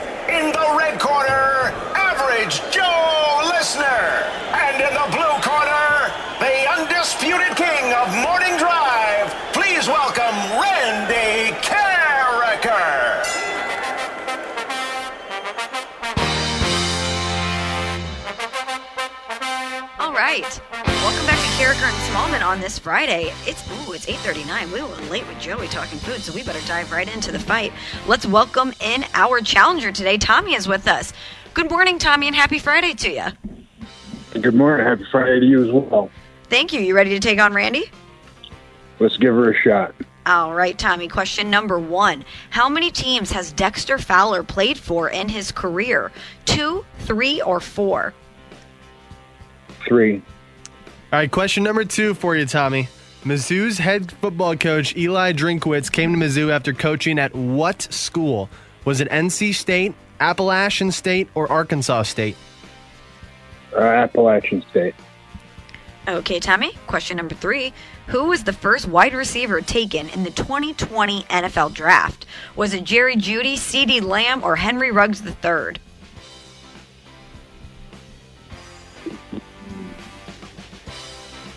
Uh, Ruggs.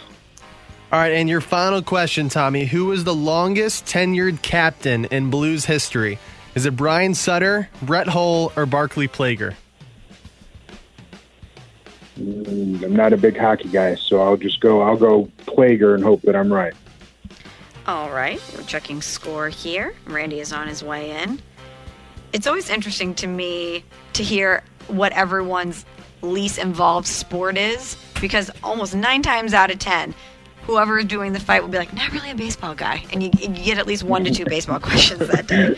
So sorry, Tommy, that we had to throw in a hockey question for you. No, that's fine. All right, Makes Randy better, is here. better all around. There you go. That's right. That's right. Sharp, iron sharpens iron, right? All right, Randy, say good morning to Tommy. Hey, Tommy, how are you? Good, Randy. How are you doing? Everything's great. Thanks for listening. Thanks for playing today. We appreciate it.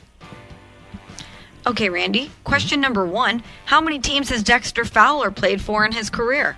Dexter Fowler has played for the Rockies. He's played for the Astros. He's played for the Cubs. He almost played for the Orioles, but he didn't. And the Cardinals. So, was there a between Houston and the Cubs? Doesn't seem. Let's see. Colorado, Houston. He didn't play for anybody else in the Central. Um, so I think it's Cards, Cubs, Astros, Rockies. He didn't. Let's let me just run through quick. Yankees, Red Sox, Orioles, Rays, Jays, no. Um, and then you've got Royals, White Sox, no. Tigers, Indians, no. Um, leaving a team out over there. Royals, White Sox, Indians, Tiger, Twins, no. And then uh, Angels, A's, Mariners, Rangers, uh, Astros. So, and we've got the Astros. And then in the National League, Dodgers, Padres, Giants, uh, Rockies. So I'm I'm thinking that I'm right here with four. He's never played for the Mets, the Braves, the Nationals. Marlins. I, I'm going to go with those four. I, I'll go with uh, those four. Sweet. Number two for you, Randy. Mizzou's head football coach Eli Drinkwitz came to Mizzou after coaching at what school? Appalachian State. Question number three, Randy. Who was the first wide receiver taken in the 2020 NFL Draft? 2020 NFL Draft. See, this is difficult because I just don't pay a lot of attention anymore. So that was this year. And it was before. I think I'm going to go with Ruggs from Alabama. I think I'll go with Henry Ruggs. And your final question, Randy. Who is the longest tenured captain in Blues history? Brian Sutter. We've got a winner. Go crazy, folks! Go crazy! We have a winner and still champion, Randy Karraker. Brought to you by Dobbs Tire and Auto Centers, your best choice for quality tires and expert auto service. Dobbs. Randy closing out the week on fire with the sweep. He got all four correct. Sorry, Tommy, you got two right. Let's give you the answers here. Dexter Fla- Dexter Fowler has played for four teams in his career. Randy was right: Rockies, Astros, Cubs, and Cardinals. Eli Drinkwitz came to Mizzou after coaching at Appalachian State. Henry Ru- Ruggs was the first wide receiver taken in the 2020 draft. He went to the Raiders, and it was Brian Sutter. He was the longest tenured captain in Blues history. He wore the C for nine years. Tommy, thanks so much for playing. Oh, thank you guys. Tommy, we do appreciate you being a part of the show. Thanks for listening and thanks for playing. Michelle, we uh, should point out to people that we have auto racing here in the area this weekend. The Bommarito Automotive Group 500 over at the Worldwide Technology Raceway. It's great to have IndyCar here in St. Louis over the course of the weekend. People can learn more by going to bommarito.com and get tickets there 24 7. But races tomorrow and Sunday, and uh, will be the will, will be the eyes, we'll have the eyes of the racing community on St. Louis this weekend. So we uh, love the people over at Bommarito Automotive Group and Worldwide, and we hope that uh, they have a successful weekend of uh, Indy racing. Always great to have big events like that in St. Louis, too, Randy. Yeah, it's pretty cool. Worldwide Technology Raceway this weekend, and you can check it out. Learn more at bommarito.com. Next up, we don't have the XFL, we don't have the NFL, but might we have football back at the Dome? That's next on 101 ESPN. We're right back to the Karraker and Smallmon podcast on 101 ESPN.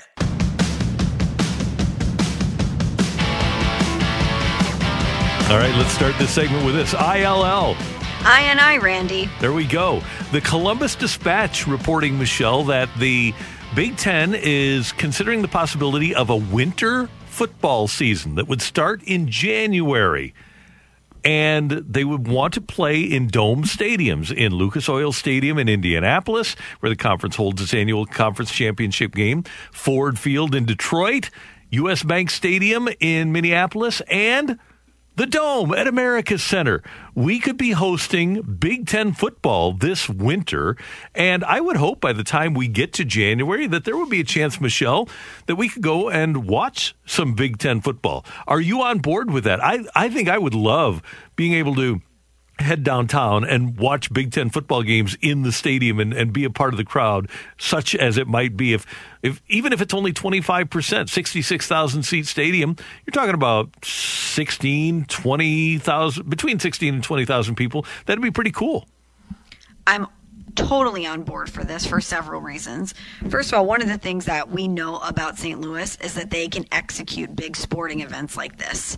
And St. Louis has proven time and time again that they are one of the elite cities for things like this. And so you know that if this was going to happen at the Dome, that it would be done well. And it would be great if if we were at a place in in our American history, I should say that we were allowed, eh, or I guess I should say, at a place in the pandemic where fans would be allowed in the stands, because I think that would be such a joyous thing to not only have Big Ten football back, but have it in a dome environment in St. Louis and have fans back. It would be so special.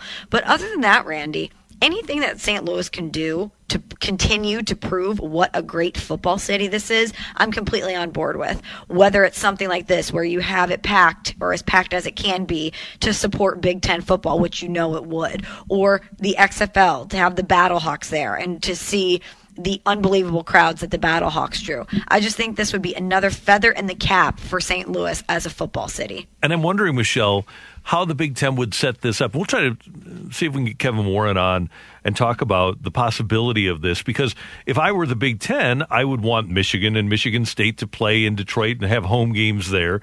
I would want to have, obviously, uh, the uh, Illini playing here. I think the Illini in Iowa probably here. Iowa maybe in Indianapolis. But I think if you're going to have five games uh, or six games a week, you you might have more than one in each city. But I don't think it matters to me which Big Ten school. Well, maybe if it's Rutgers, I don't want to really see it. Um, but I think everybody else intrigues me. Everybody but Rutgers. Yeah, even Maryland. But aren't you kind of at the point right now that even if it was Rutgers and you could go watch a live sporting event at the Dome, that you would go? Yes. Yeah, even if it's Rutgers, because it's going to be football in the Dome. And I really do believe, and I'm with you, I, I think St. Louis would do a great job, but I think it'd also be granted, it'd be a small group of people, but it'd be a great way to enhance the economy of downtown St. Louis. Hotel rooms, maybe flights into Lambert Field, but at least people making the trek to St. Louis, people using restaurants on the Friday night before a Saturday game. I think there are a lot of really advantageous aspects to St. Louis being able to host this. Great point. And for me personally, Randy, I have a personal interest in this because this is a great opportunity for Illinois to make some positive memories in that dome because we've had a lot of negative dome experiences when it comes to football, if you know what I mean. Yeah, it hasn't been great. Mm, now, great. Uh, well, basketball either. But that's at Enterprise Center. But the not the big one. Oh, not the. Oh, Randy, why'd you have to go there? You're right. so, but we, we can improve memories. But do you agree with me that rather than having essentially neutral site games. You do put Michigan, Michigan State basically at home. You put Minnesota at home. Uh, you put Indiana at home. But otherwise, you can move people around. I think Iowa and Illinois are naturals for St. Louis, for example. Yeah, I think that would be a great idea because you're catering to the fan. You're not making them travel as far. We do know that college fan bases do travel and they will travel, especially if they've been deprived of what they love for an extended period of time.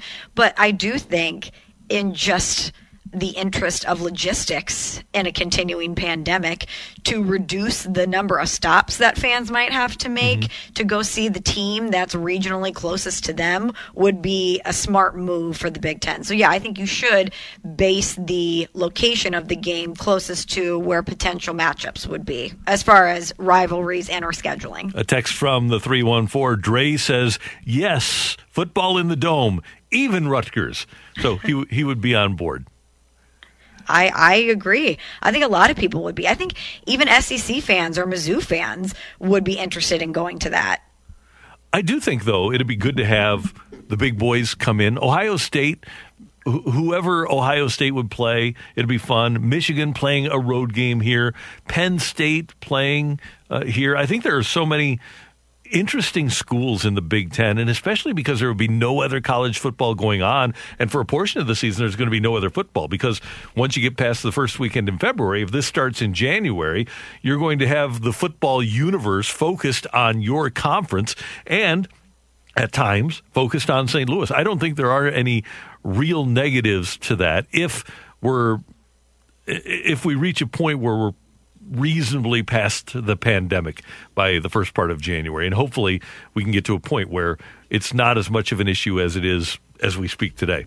Here's hoping, fingers crossed. But you're absolutely right. To have all eyeballs in the sports world on St. Louis and have those games coming to you live from St. Louis and you get to see a good environment with fans in the stands in the dome is only a positive thing. I guess uh, what would be your worst matchup? Rutgers and whom would be the matchup that would be most because obviously we aren't getting Michigan Ohio State. Yeah, no. And Illinois would especially getting Lovie back at the dome. That'd be cool. Yeah. So Illinois Northwestern would be fun. Illinois Iowa would be interesting. Illinois Minnesota, uh, Wisconsin. How about Wisconsin oh, Illinois?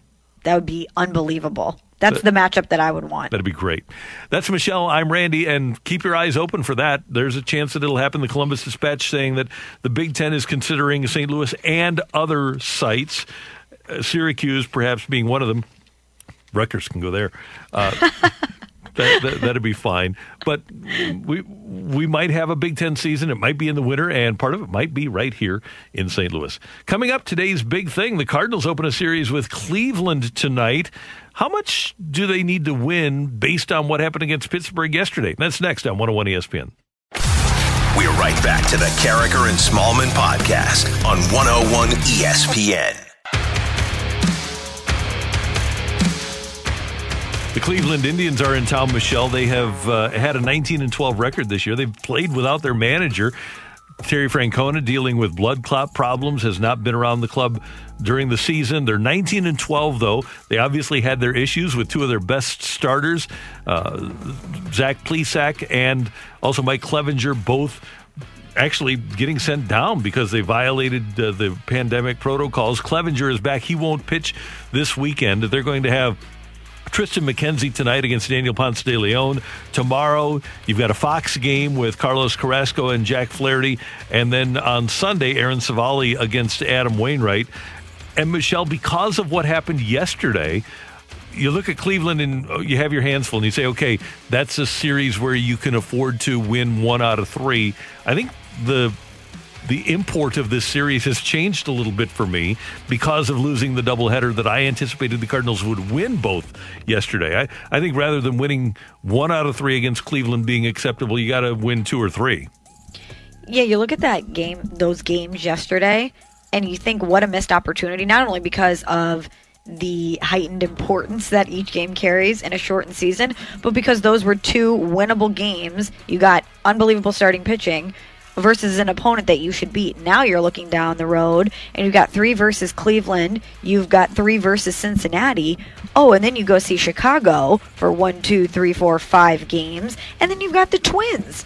Not to mention that then your schedule starts to get pretty intense with all of those double headers that you had. So those two yesterday that you could have and should have won would have been nice to have in your pocket as you approach this really tough stretch. Those double headers part of a 32 day stretch in which the Cardinals will play 38 games. And Mike Shildt was asked about that. I'm confident we have the depth to handle it. I mean, you know, clearly we're going to have to be thrifty with it, um, be smart about it. You know, we're going to clearly need to pass the ball around. Um, but yeah, I mean, we're going to have to continue to um, throw strikes, and you know, we've got to play as clean as possible and not give extra outs. Michelle, I'm confident in the pitching depth. I'm not confident, especially after yesterday, in the offense. And this offense, it's still a home run offense. They're going to have to find a way to manufacture runs like they did the other night against Kansas City when they won the finale. That's the way to win games because with this setup, they they just don't have the depth of lineup to score four or five or six runs a game. Well, when you're only allowing, yesterday your two starters allowed one earned run each. When you're only allowing one or two runs and you only need to score two or three, don't swing for the fences. Take a walk, get runners over, try to score a run, try to score first, and I'll get the Cardinals record when they score first. It's enormous, but get that first run and then manufacture a few more. You'd like to see more consistency with the offensive production, right? Absolutely, because right now you've got Miller and you've got Goldie, but in terms of consistency, who else do you have that you say, okay, I feel like I can count on that guy on a day to day basis? And we, we hope Dylan Carlson becomes that guy. But when you look at Bader and when you look at O'Neill and when you look at Matt Carpenter or even DeJong at this point, Wonger at this point, Yadi at this point, to me, you've got two guys that during the season, when they've played, you say, okay, I feel like I can count on that guy. You need more than just two. Yeah, that's a lot of pressure to put on those two guys, too, to continue to produce for you. I kind of thought yesterday, and tell me what you thought. Even in the seventh inning of the second game, or was it maybe it was the sixth inning? Goldschmidt came up, and I was thinking he was going to hit a home run to make it 2 2. I figured that they were set up so that they could at least take the game into extra innings. And Obviously, he didn't, but that's the pressure that I personally put on the guy every single day and every single time he comes to the plate. I want, I expect that Paul Goldschmidt's going to hit the ball out of the ballpark. Is there anybody else on this team that you put that pressure on? Because I find myself doing that with Dylan Carlson from time to time, especially when you have the bases loaded and everything that we we know about his potential and the flashes that we've seen. Anytime he gets up in a clutch position, I expect him to do something, and that's unfair for me to think that or or place those expectations on him. But I still do it. yeah, I do too, and I think that we will ultimately have those expectations because we we see the guy and we we see and hear about the ability, so we know it's there. And now it's just a matter of refining that ability and knowing what to expect in a certain situation. I think that's the biggest thing for Carlson. First of all, pitchers are going to have to start throwing him fastballs. The only way they're going to start throwing him fastballs is if he is able to attack their breaking balls or take walks if they're out of the zone. But he's got to learn how to not learn. He's got to start hitting breaking balls so that they can try to do something new against him. Until he's able to cover the entire spectrum, he's not going to be able to pull that off, even though we might expect it. And aren't you glad, having said all that, that he's up here and he's getting these reps and he's getting this experience? Yeah. Because that's the only way that he's ever going to get to that point. Right. Yeah. I, I'm glad that they made that move to bring him up. By the way, the Cardinals scoring first going into yesterday, they were seven and two, and when the opponent scored first, they're four and seven. So they're still seven and two when the Cardinals score first, but now four and nine when the opponent scores first. So scoring first is a big issue for the Cardinals. Another one for the Cardinals when they score three runs or more this season, Michelle, they're 11 and three. When they score two or fewer, and let's include yesterday because of the regulation, 0 and 8. Ooh.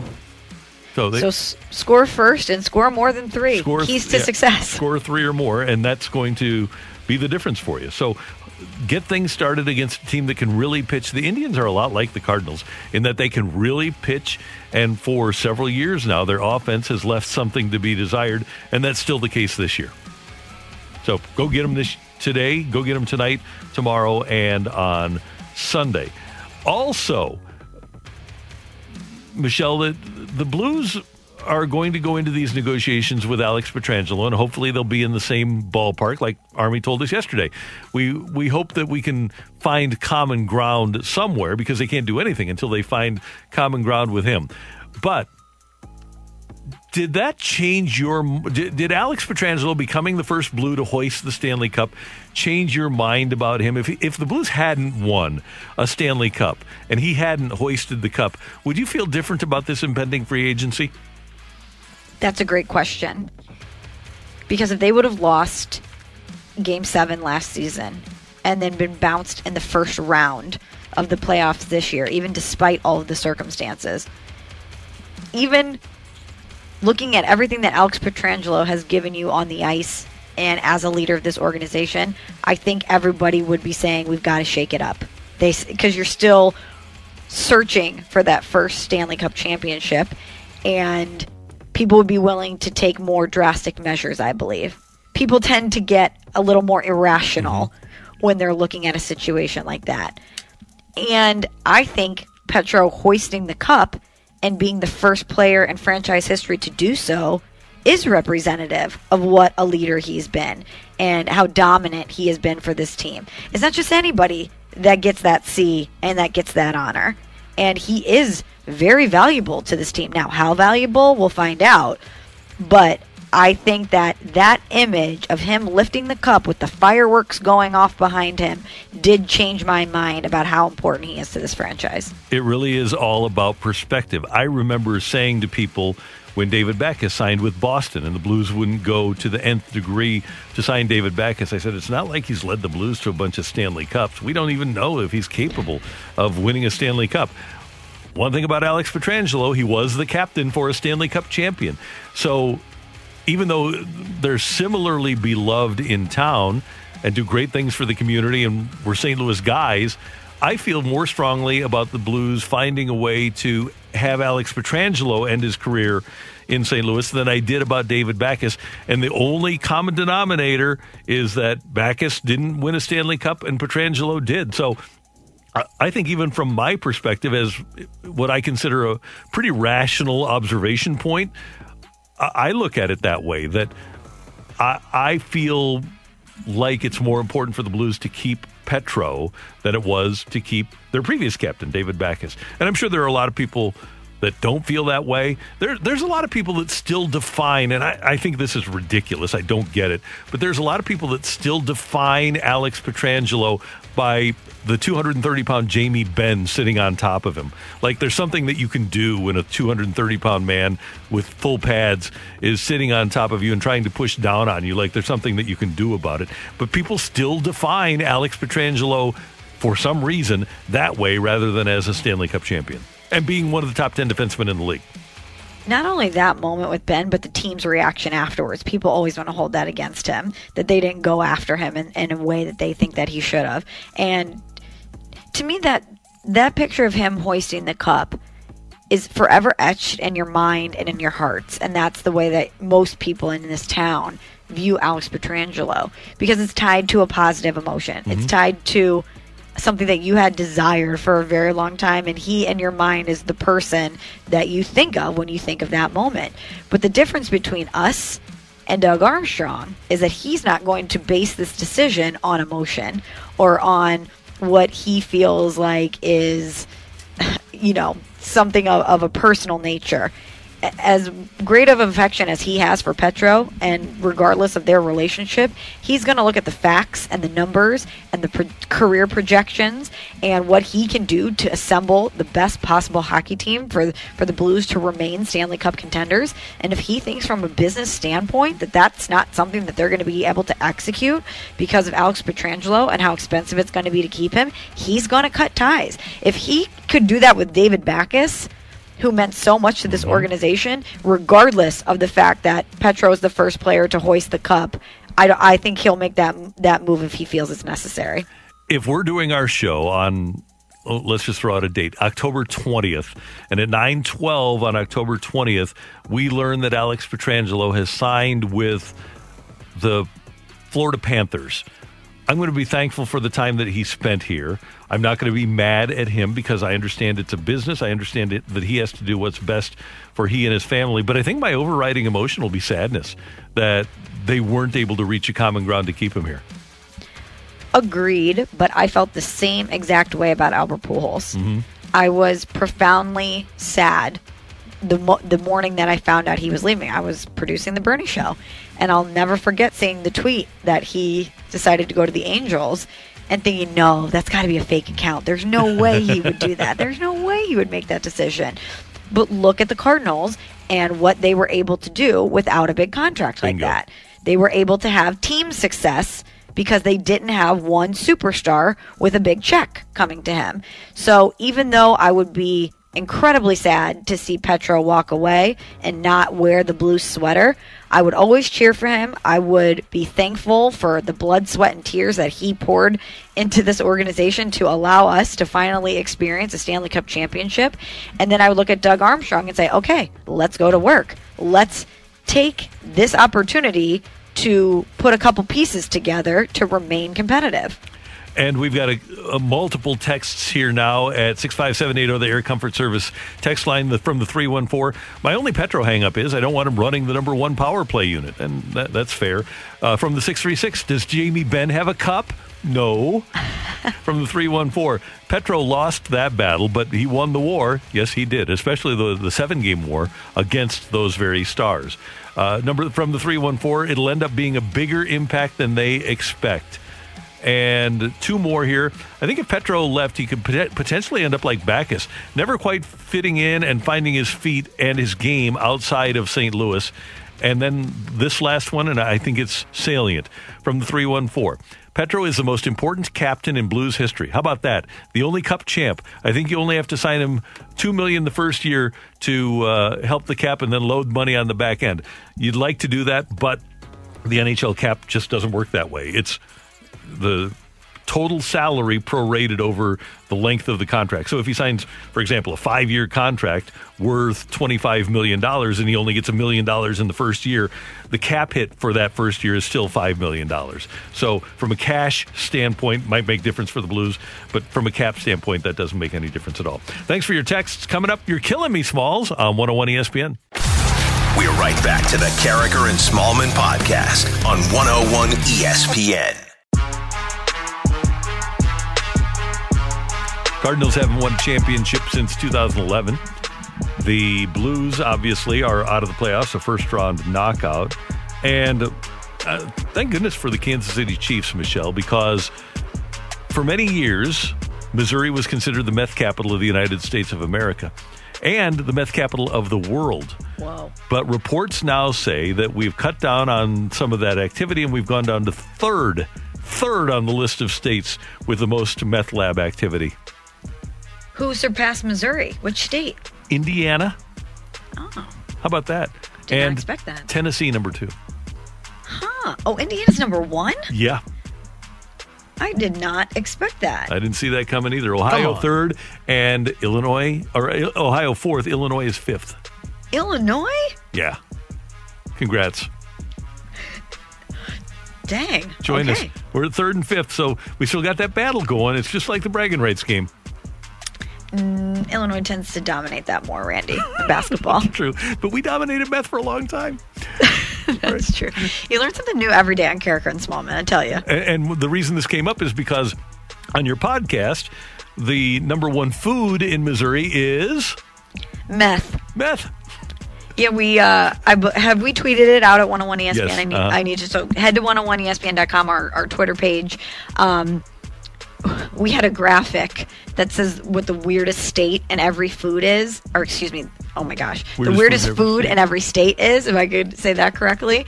And you have all sorts of weird things, like a roast beef Sunday, you have a pickle dog, you have a walking taco, and then for the state of Missouri, they identified the weirdest food as meth. Crazy. All right, it's time for You're killing me, Small.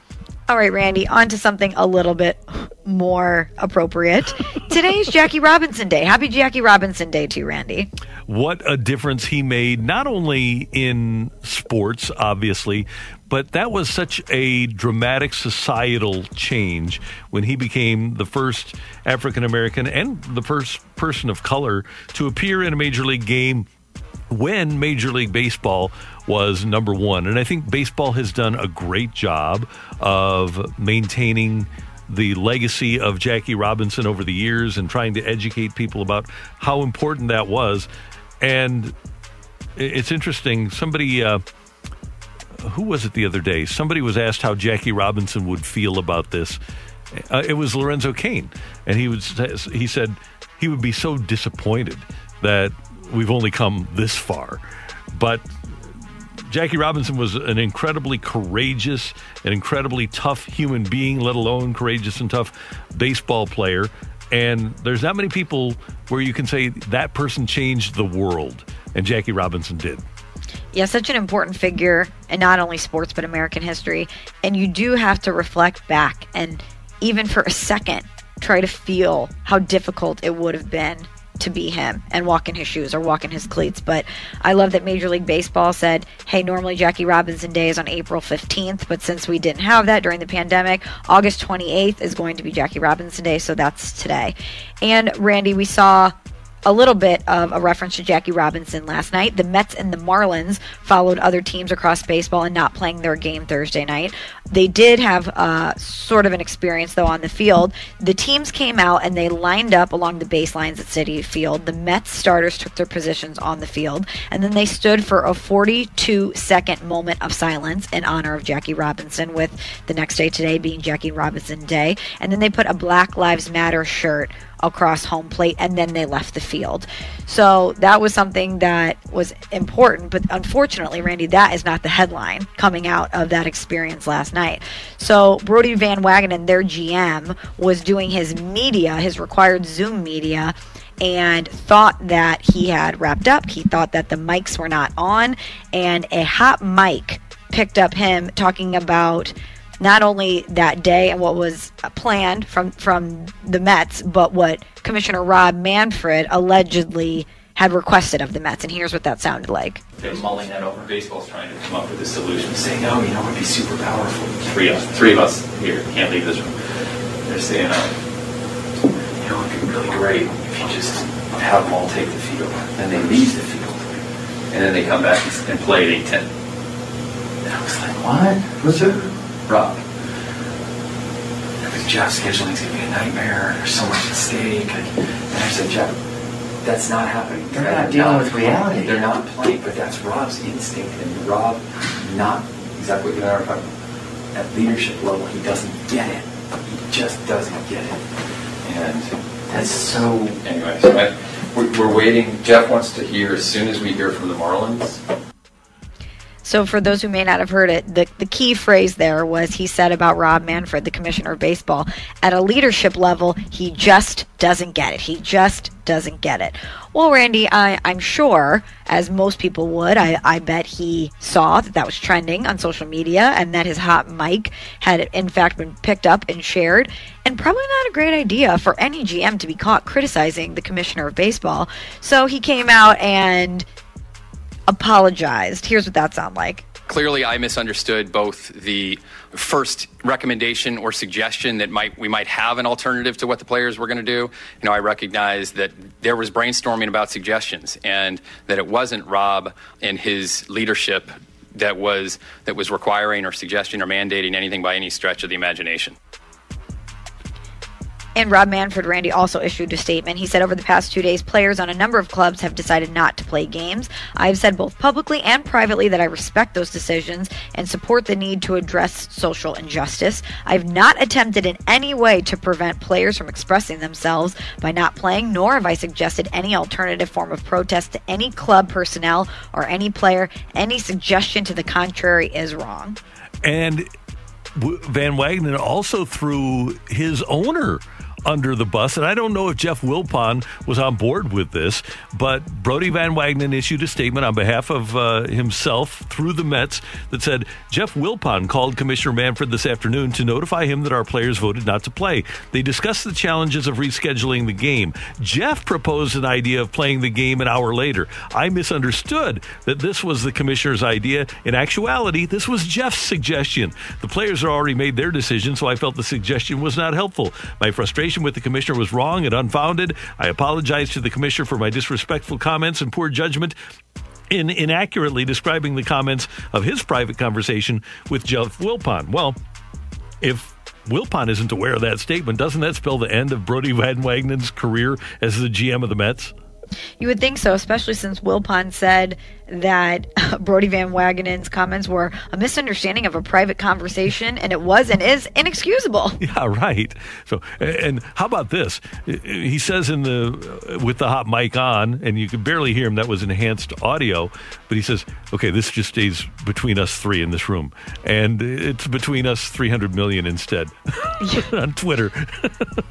I can't imagine, Randy, if you had said something that you prefaced with, hey, this cannot leave this room. Yeah. And then you go about your day, and the next thing you know, it's out there for the world and it's trending on Twitter. And it was on the Mets website. The, the person that found it is a college student, I believe, at Maryland, and somebody said, "Where did you find this?" He said, "It's at the 38 minute mark of the Mets Insider on their own website." And wow! So they were just sitting there. He's watching it, and that's where he, he got it. I would assume the person who uploaded that without editing it might be in some hot water too. Yeah, I would think so. Craziness. You're right. killing me, Smalls. All right, Randy, one more thing. We uh, knew that the NBA yesterday was going to have a discussion about whether they're going to resume their play. They did decide to resume this, the season, but I thought it was interesting that Michael Jordan, who owns the Charlotte Hornets, served as an important intermediary between the NBA owners and the players as they had this conversation. Here's a guy in Michael Jordan whose voice obviously carries a lot of weight, and I just thought it was interesting that one of the only knocks on him as a player is that he didn't get involved in politics and he didn't express his voice in that way. So to see him now be someone who's more active in that space and who became maybe the most central voice in hashing this out between the owners and the players was a, unique development for him. And he's the only owner that can be a liaison between the owners and the players because if the, the players are going to listen to somebody from the top it's either going to be Adam Silver, but it's going to be more Michael Jordan. If Michael Jordan is going and listening to the players, he knows how they feel and he knows what they're all about. And then he can go back and apparently said to the owners, look, we have to listen to the players here. This is not about us talking, this is about us listening to the players. He's probably the most level headed and reasonable person to have among those two groups. And I'm glad that both sides are listening to him, and that's a huge part of the reason why they're moving forward. I know owners have a different perspective and that they're not really intimidated or impressed by a lot of people. But if Michael Jordan comes to you and says, "Hey, I think this is what we should do," I think even an NBA owner would defer to Michael Jordan. I think you, yeah, you have to because he's not lying. If, if Michael Jordan is coming and saying, coming to you and saying, "This is how the players feel," he's not doing it on behalf of the players anymore. He's he's being real with those owners, and if they don't get it with him, then who are they going to get it with, right? That's Michelle, and that's You're Killing Me, Smalls, on 101 ESPN. Next up, we're going to head to the Brown and Crouppen Celebrity Line. Our friend Mark Saxon of The Athletic will talk some Cardinal baseball on 101 ESPN. We're right back to the Karraker and Smallmon podcast on 101 ESPN. After being swept in a doubleheader by the Pirates yesterday, the Cardinals open a three game series with the Indians tonight at Busch Stadium, a long homestand for the Redbirds. And Michelle and Randy go to the Brown and Crouppen Celebrity Line, and our buddy Mark Saxon from The Athletic joins us, one of our Cardinal insiders here on 101 ESPN. Big Saxy, always good to talk to you. How are you doing today? I'm doing pretty well. How are you, uh, you guys? It's uh, it's good to be with you again. We're doing well, Mark. So we're at the halfway point of this crazy season. And earlier in the week, Randy and I were talking about things that we know to be true about this Cardinals team. What do you know to be true about this Cardinals team? You know, I guess if we were looking on the positive side, this Cardinals team has tremendous pitching depth, I think, and really good defense to back that up. but you know the last few days have demonstrated, Michelle. I think that when it doesn't play to its identity and it kicks the ball around a little bit, um, those two things have to go hand in hand. Because the other thing I think I know about this team, and teams do change, but what you know the evidence is demonstrated for going on two years now is that it's a below average offense, and so if they don't excel at the other two phases, they have some problems, and we've seen that happen really uh, against some pretty bad teams the last few days. Meanwhile, the pitching has been really good. And as the Cardinals embark on this 38 games in 32 days stretch, I actually, and not many teams, if any other teams, can say this, Mark, I, I feel good about the Cardinals' ability to pitch through this. Yeah, I mean, it's amazing when you think what they've got coming up. I, t- I talked to John Mozeliak yesterday, and they're just really not concerned about all the starters they're going to need. They they think they're going to need eight eight starters to get through this stretch of crazy double headers and all the rest. Now, it does help, of course, that these are seven inning games. I mean, we've seen how just how tremendously different it is when when you shave off those two innings. Um, you really only need like four innings out of a starter. So with with Johan Oviedo has done some nice things with Austin Gomber um, and Jake Woodford. They can get through it, and there's really maybe, with the exception, I don't know of the Dodgers and some of these other really top of the top shelf teams. There's really very very few teams in baseball. I agree with you 100 percent on that, Randy. You can say that. Could you envision a scenario in three weeks? and there's only four left in the season. But could Carlos Martinez be a guy who winds up starting a game and giving you two or three innings? Yeah, and then there's another name to throw in throw in the mix. You know, they're about to get Ryan Helsley back from the DL, so they feel like the the bullpen's pretty good with with Alex Reyes generally pitching well, and, and Genesis Cabrera does, doing some nice things in addition to Gant and and uh, Giovanni Gallegos. So they feel okay with the bullpen, which allows them to grant Carlos Martinez this this long-standing wish to return to the rotation. Now, it's going to take a couple weeks because he had COVID and he was sick, and his body, you know, needed time to recover, and then he has to throw these bullpen sessions and build up his stamina. But yeah, they're going to give him that opportunity. And I mean, you've been watching Carlos for a long time. There's maybe what ten pitchers in baseball who can match his repertoire. Mm-hmm. So if he's that guy again, yeah, I mean, you know, I know this is kind of trite and people probably hate to hear it, but that's probably better than any pitcher they could pick up at the trade deadline. Well, speaking of the trade deadline, Mark, you have a great piece at The Athletic where you talked with John Mozeliak about the difficulties that lie before him for a trade deadline like this. Do you think the Cardinals are going to be active? Yeah. Uh, I would say, you know, it's funny. It's sometimes you, you have a conversation or an interview and you – you're kind of thinking about your next question, so you're not necessarily kind of digesting what the person's saying. I went back and read that Q and A with with Mo that I posted yesterday, and he's almost like, without saying it, he's saying we really probably are not going to do anything. And, and the explanation for that, and, and I don't want to get too much into the roster, but what happened is when they put 10 guys on the COVID IL, they needed replacements, right? And so they purchased the contracts of a bunch of young players who were not on the 40 man roster Max Schrock, John Nogowski, Seth Elledge, all these guys. So now, with players getting healthy coming off the COVID IL, they need like five, you know, 40 man roster spots. And every time you trade for a player, you need to put them on the 40 man roster. So accommodating five plus whatever you trade for, he, he made it sound like is pretty darn close to impossible. So I would say, you know, with the caveat that if a great opportunity fell in their lap, I guess it could change. But I would say I, I've never felt as strongly in a lot of years doing this that it's very unlikely they make they make really any trade. Um, and if they do, it certainly would not be multiple players. I don't think. It does seem like they would be able to sneak enough guys through to be able to not lose anybody off the 40 man. Uh, Brebbia is not on the six on the 45 day yet, is he? I, am not sure if he is.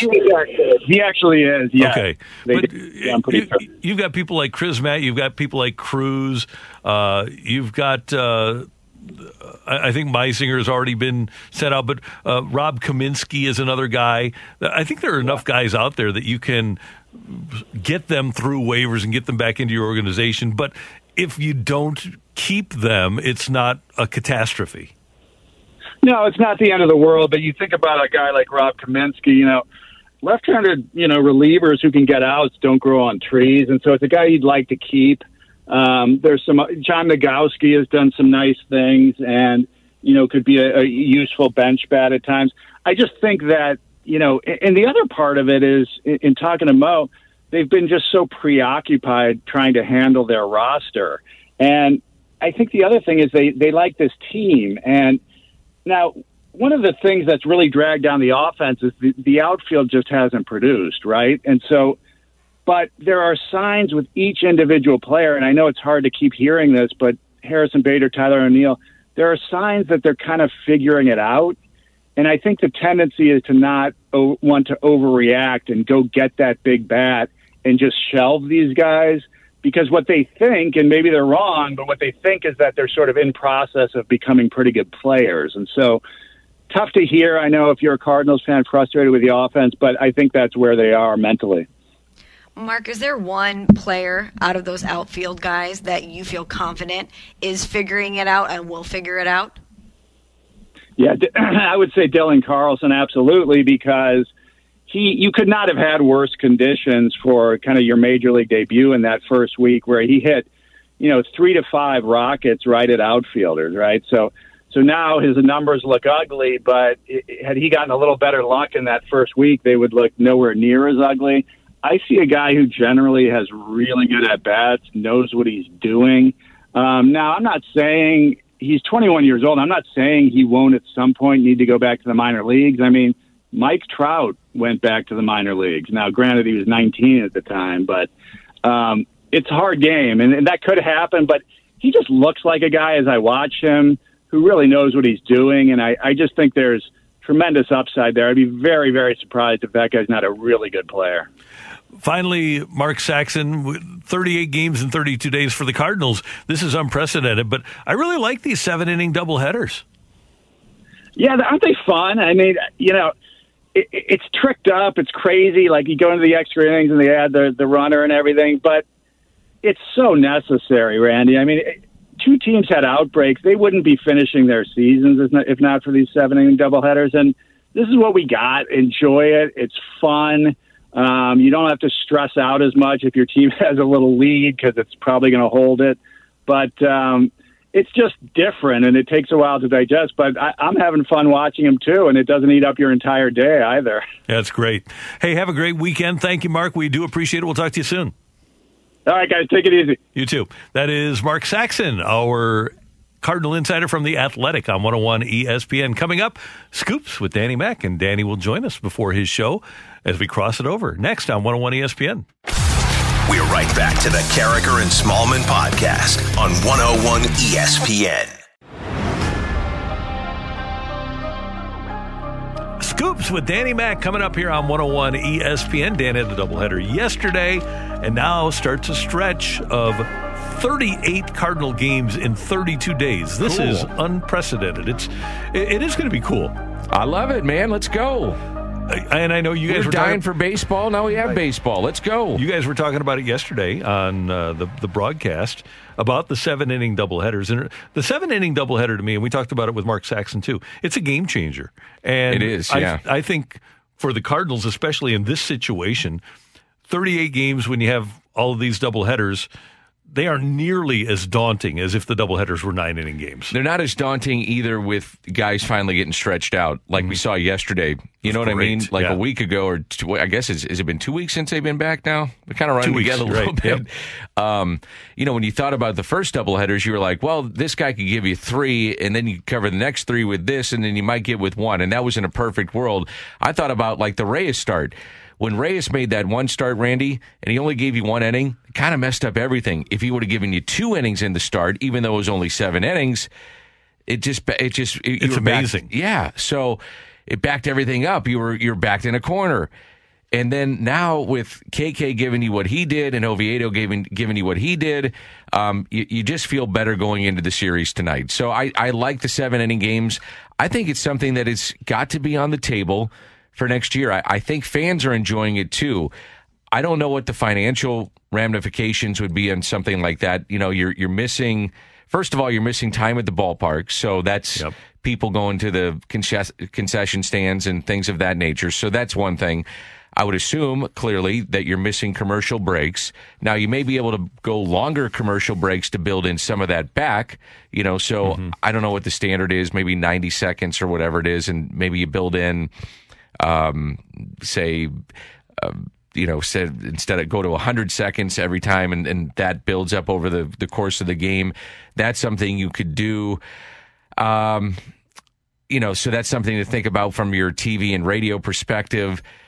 I, I also think, though, long term, then you could add maybe another playoff round. That is something that to me that's the key is that's playoff round, thing. playoff money. Yeah, if you have each team in each division play a home doubleheader against everybody in your division. So the Cardinals would have a home doubleheader against the Pirates, Brewers, Cubs, and Reds, and a road doubleheader.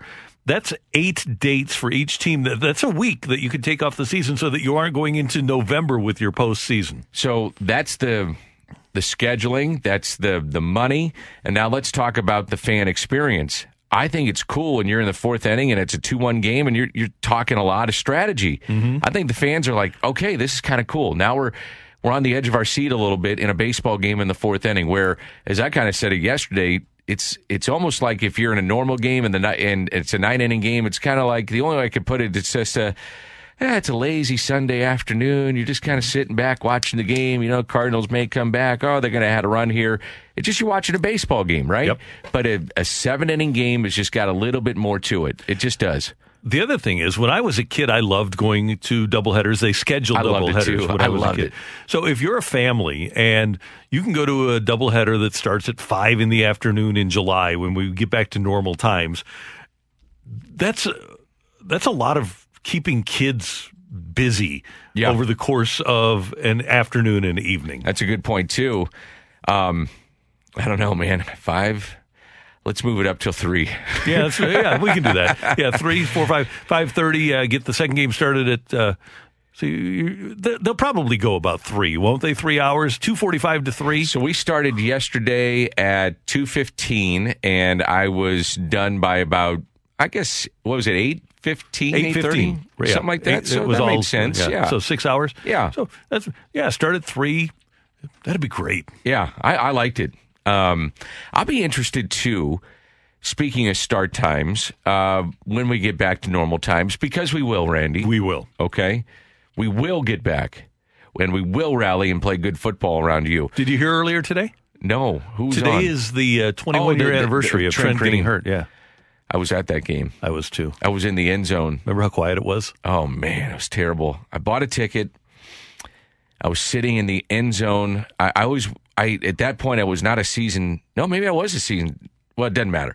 Anyway, for that game, that preseason game, I went and sat in an end zone seat, and uh, I saw it perfectly. Oh man, I saw it happen. I mean, I saw the knee. I, I, I, I was so for, I was so upset, distraught, distraught. And I got up and left. I said, "That's it." So many people did. I said, "The season's over." I was excited because Trent Here's my guy, Vianney guy. Vianney guy. They're going to win. They had the off. They had some weapons. I thought this is it. They're going to play well. Yep. And we're going to rally, and we will play good football around. Great, Kurt. And he's got a he's got a gold jacket. Yeah. So it worked out. It worked out. This just struck me because I there's so much that goes into all of that happening. But from the time they signed Trent in March until that day, I couldn't find a number 10 Trent Green jersey for Patrick. Really? And I remember going into one store and I said, Hey, do you have any kids Trent Green jerseys? And the guy says, Who? Because they had gone 7, 9, 6, yeah. and 10, 5, 11, 4, and 12. I said, This is a new Rams quarterback. He's from St. Louis. Finally, I found one at J.C. Penney at West County. That game started at 7. I found it at about 3 in the afternoon. And I had gone all over St. Louis trying to find it. I found it, and Patrick wore it for the first time that night. He's five years old. Is that right? Yeah. He didn't get a Kurt Warner jersey until like 2001. Did by the way, it, it, we I don't think we talk so much about Kurt. I don't think anybody handled it as well as as Trent did. I Oh, he mean, was he, doesn't get enough credit how well he handled that. No, it was amazing how he how he handled that. Everything about it, and he was bothered by the fact that it had to hurt being on the sideline of the Super Bowl. Oh, man. But that was an unbelievably grueling rehab, and he wound up having a pretty darn good career too. Had a great career. Yeah, I mean, you're a pro, and I I wonder if he still looks back and just- wonders what if. Yeah, that Give me that- those That was me. Yeah. 28 of 32 in that preseason. Didn't throw an interception. He was as accurate as Kurt was. Absolutely. I mean, it's just you know, one of those things. it's. but I, mean, how he handled it though, like publicly too. You know, he didn't come out and say that that's my job and I need to have it back and I'd earned that and I signed back to be in St. Louis. I mean, he didn't do any of that stuff. No. At least in, that, that I remember. No, he, he, not he at did all. not. No, right? he, he was great, and he we didn't see him much during the '99 season because he Yeah. was rehabbing. But every time I saw him, he was smiling and happy. And I think we have a tendency to forget because he was a St. Louis guy and he's a, good-looking guy and big and strong and strapping. And every t- every player on that team will tell you that when he showed up, I think he signed on a Friday, and he's the first guy to show up for weight work on the following Monday. He became the leader of the team. Yeah, he sh- he was showing guys how to win. Yeah, and he was a huge part. And if you ask Dick or Kurt or Marshall, all of, Demarco, all those guys will tell you he was a huge part of the success of that team. We were supposed to have football this weekend, weren't we? College football. We were. Yeah. MIZZOU against Central Arkansas. You think we get football? I think I think the SEC is going to play. I think the NFL. NFL only has had they've only got one current positive test right now. In Is that right? camp. So, So are they quarantining those guys in hotels? I mean, some teams are doing that, right? yeah, that's just the training camp thing. So they're doing it kind of like MLB, basically. Right. Yeah. So I think there's a way to do that. There's a, an avenue towards having sports and not having the people in a bubble. And I saw the Paul George thing. I can't imagine that that's an isolated incident where guys are feeling depressed oh, and Oh, yeah. down and it's affecting them. And I can't. Uh, Army was talking yesterday about a bubble for next season for hockey. I can't imagine that players in en masse are going to sign up for six months in a bubble. I, I have to wonder if baseball's looking at it already. I mean, they have to be. I mean, they're, they're looking at it for the postseason. And if we're in this situation for next year, there's just so much money on the line on the television side. I would assume that they're looking at it for, you know, starting in spring training and then some type of alignment geographically mm-hmm. that allows you to have your families and things of that nature. I mean, it, it's going on now without the bubble, but I, I don't think it's been ideal. You know, No. when you have obviously when you had the outbreak with, with the Cardinals in Miami, and you know they're just, I'm sure they pray every morning. They get up and go, okay, who's who's okay, who's not. You know, I mean, you wake up every day wondering that. But based on what I expected to happen to baseball, especially after the Cardinals, I think it's been a lot better than I thought it would. Because I thought, okay, you've had the the Marlins and now you've had the Cardinals. I was always thinking, who's next? Yeah. So the fact that there hasn't been a next yet is a real positive. We still have a ways to go. Yeah, we we're, we're halfway home. I'm concerned. Well, the the thing that concerns me are the the guys that have kids in school. Yeah. You know, the, the, the kids that go to school and, and if they're not virtual and they're they're around other kids, I mean it just it is what it is. The virus spreads, you and know. you have to protect yourself. I know that Mo is not around his kids, and that's just part of the deal. Is the, uh, until the season is over, at least you, baseball has to protect itself. Well, it, it's self policing, right? Yep. I mean, it's as much and as hard as that is to do, and it's not fun. I mean, it's it's what you got to do. That's right. It's. I hope we get back to some semblance. I don't think we'll ever be what we were, but I, I hope we can get back to some semblance of normal. What do you think it's going to be like? So, say, just for argument's sake, you know, they say tomorrow, here's a vaccine, and uh, everybody gets it. Okay, we're back to normal. Do you, what, do, what do you think the, the crowds would be like? And what do you think it would be like to be at a ballpark? I think there's a lot of people. First of or, all, or at a hockey Yeah. game or football game, whatever. Yeah, I think I think people there are certainly people out there that'll be reticent to get the vaccine, but I also think there will be people that are fearful of going, and so I, I think the statistics last I saw were like sixty percent said they would be willing to return to a sporting event. I think with the vaccine, and if the numbers start to alleviate that, it's just going to take a little Yeah, time. but we'll we'll get back. But I I, I wonder if we'll still. If masks will still be a big part of what we do, I have to believe they will. You think so? They, they have been in Asia for years, And one of the reasons that South Korea and Japan and uh, those Asian countries have done such a good job is because they're used to wearing masks. They're they're used to dealing with things like this. Will you shake anybody's hand ever again?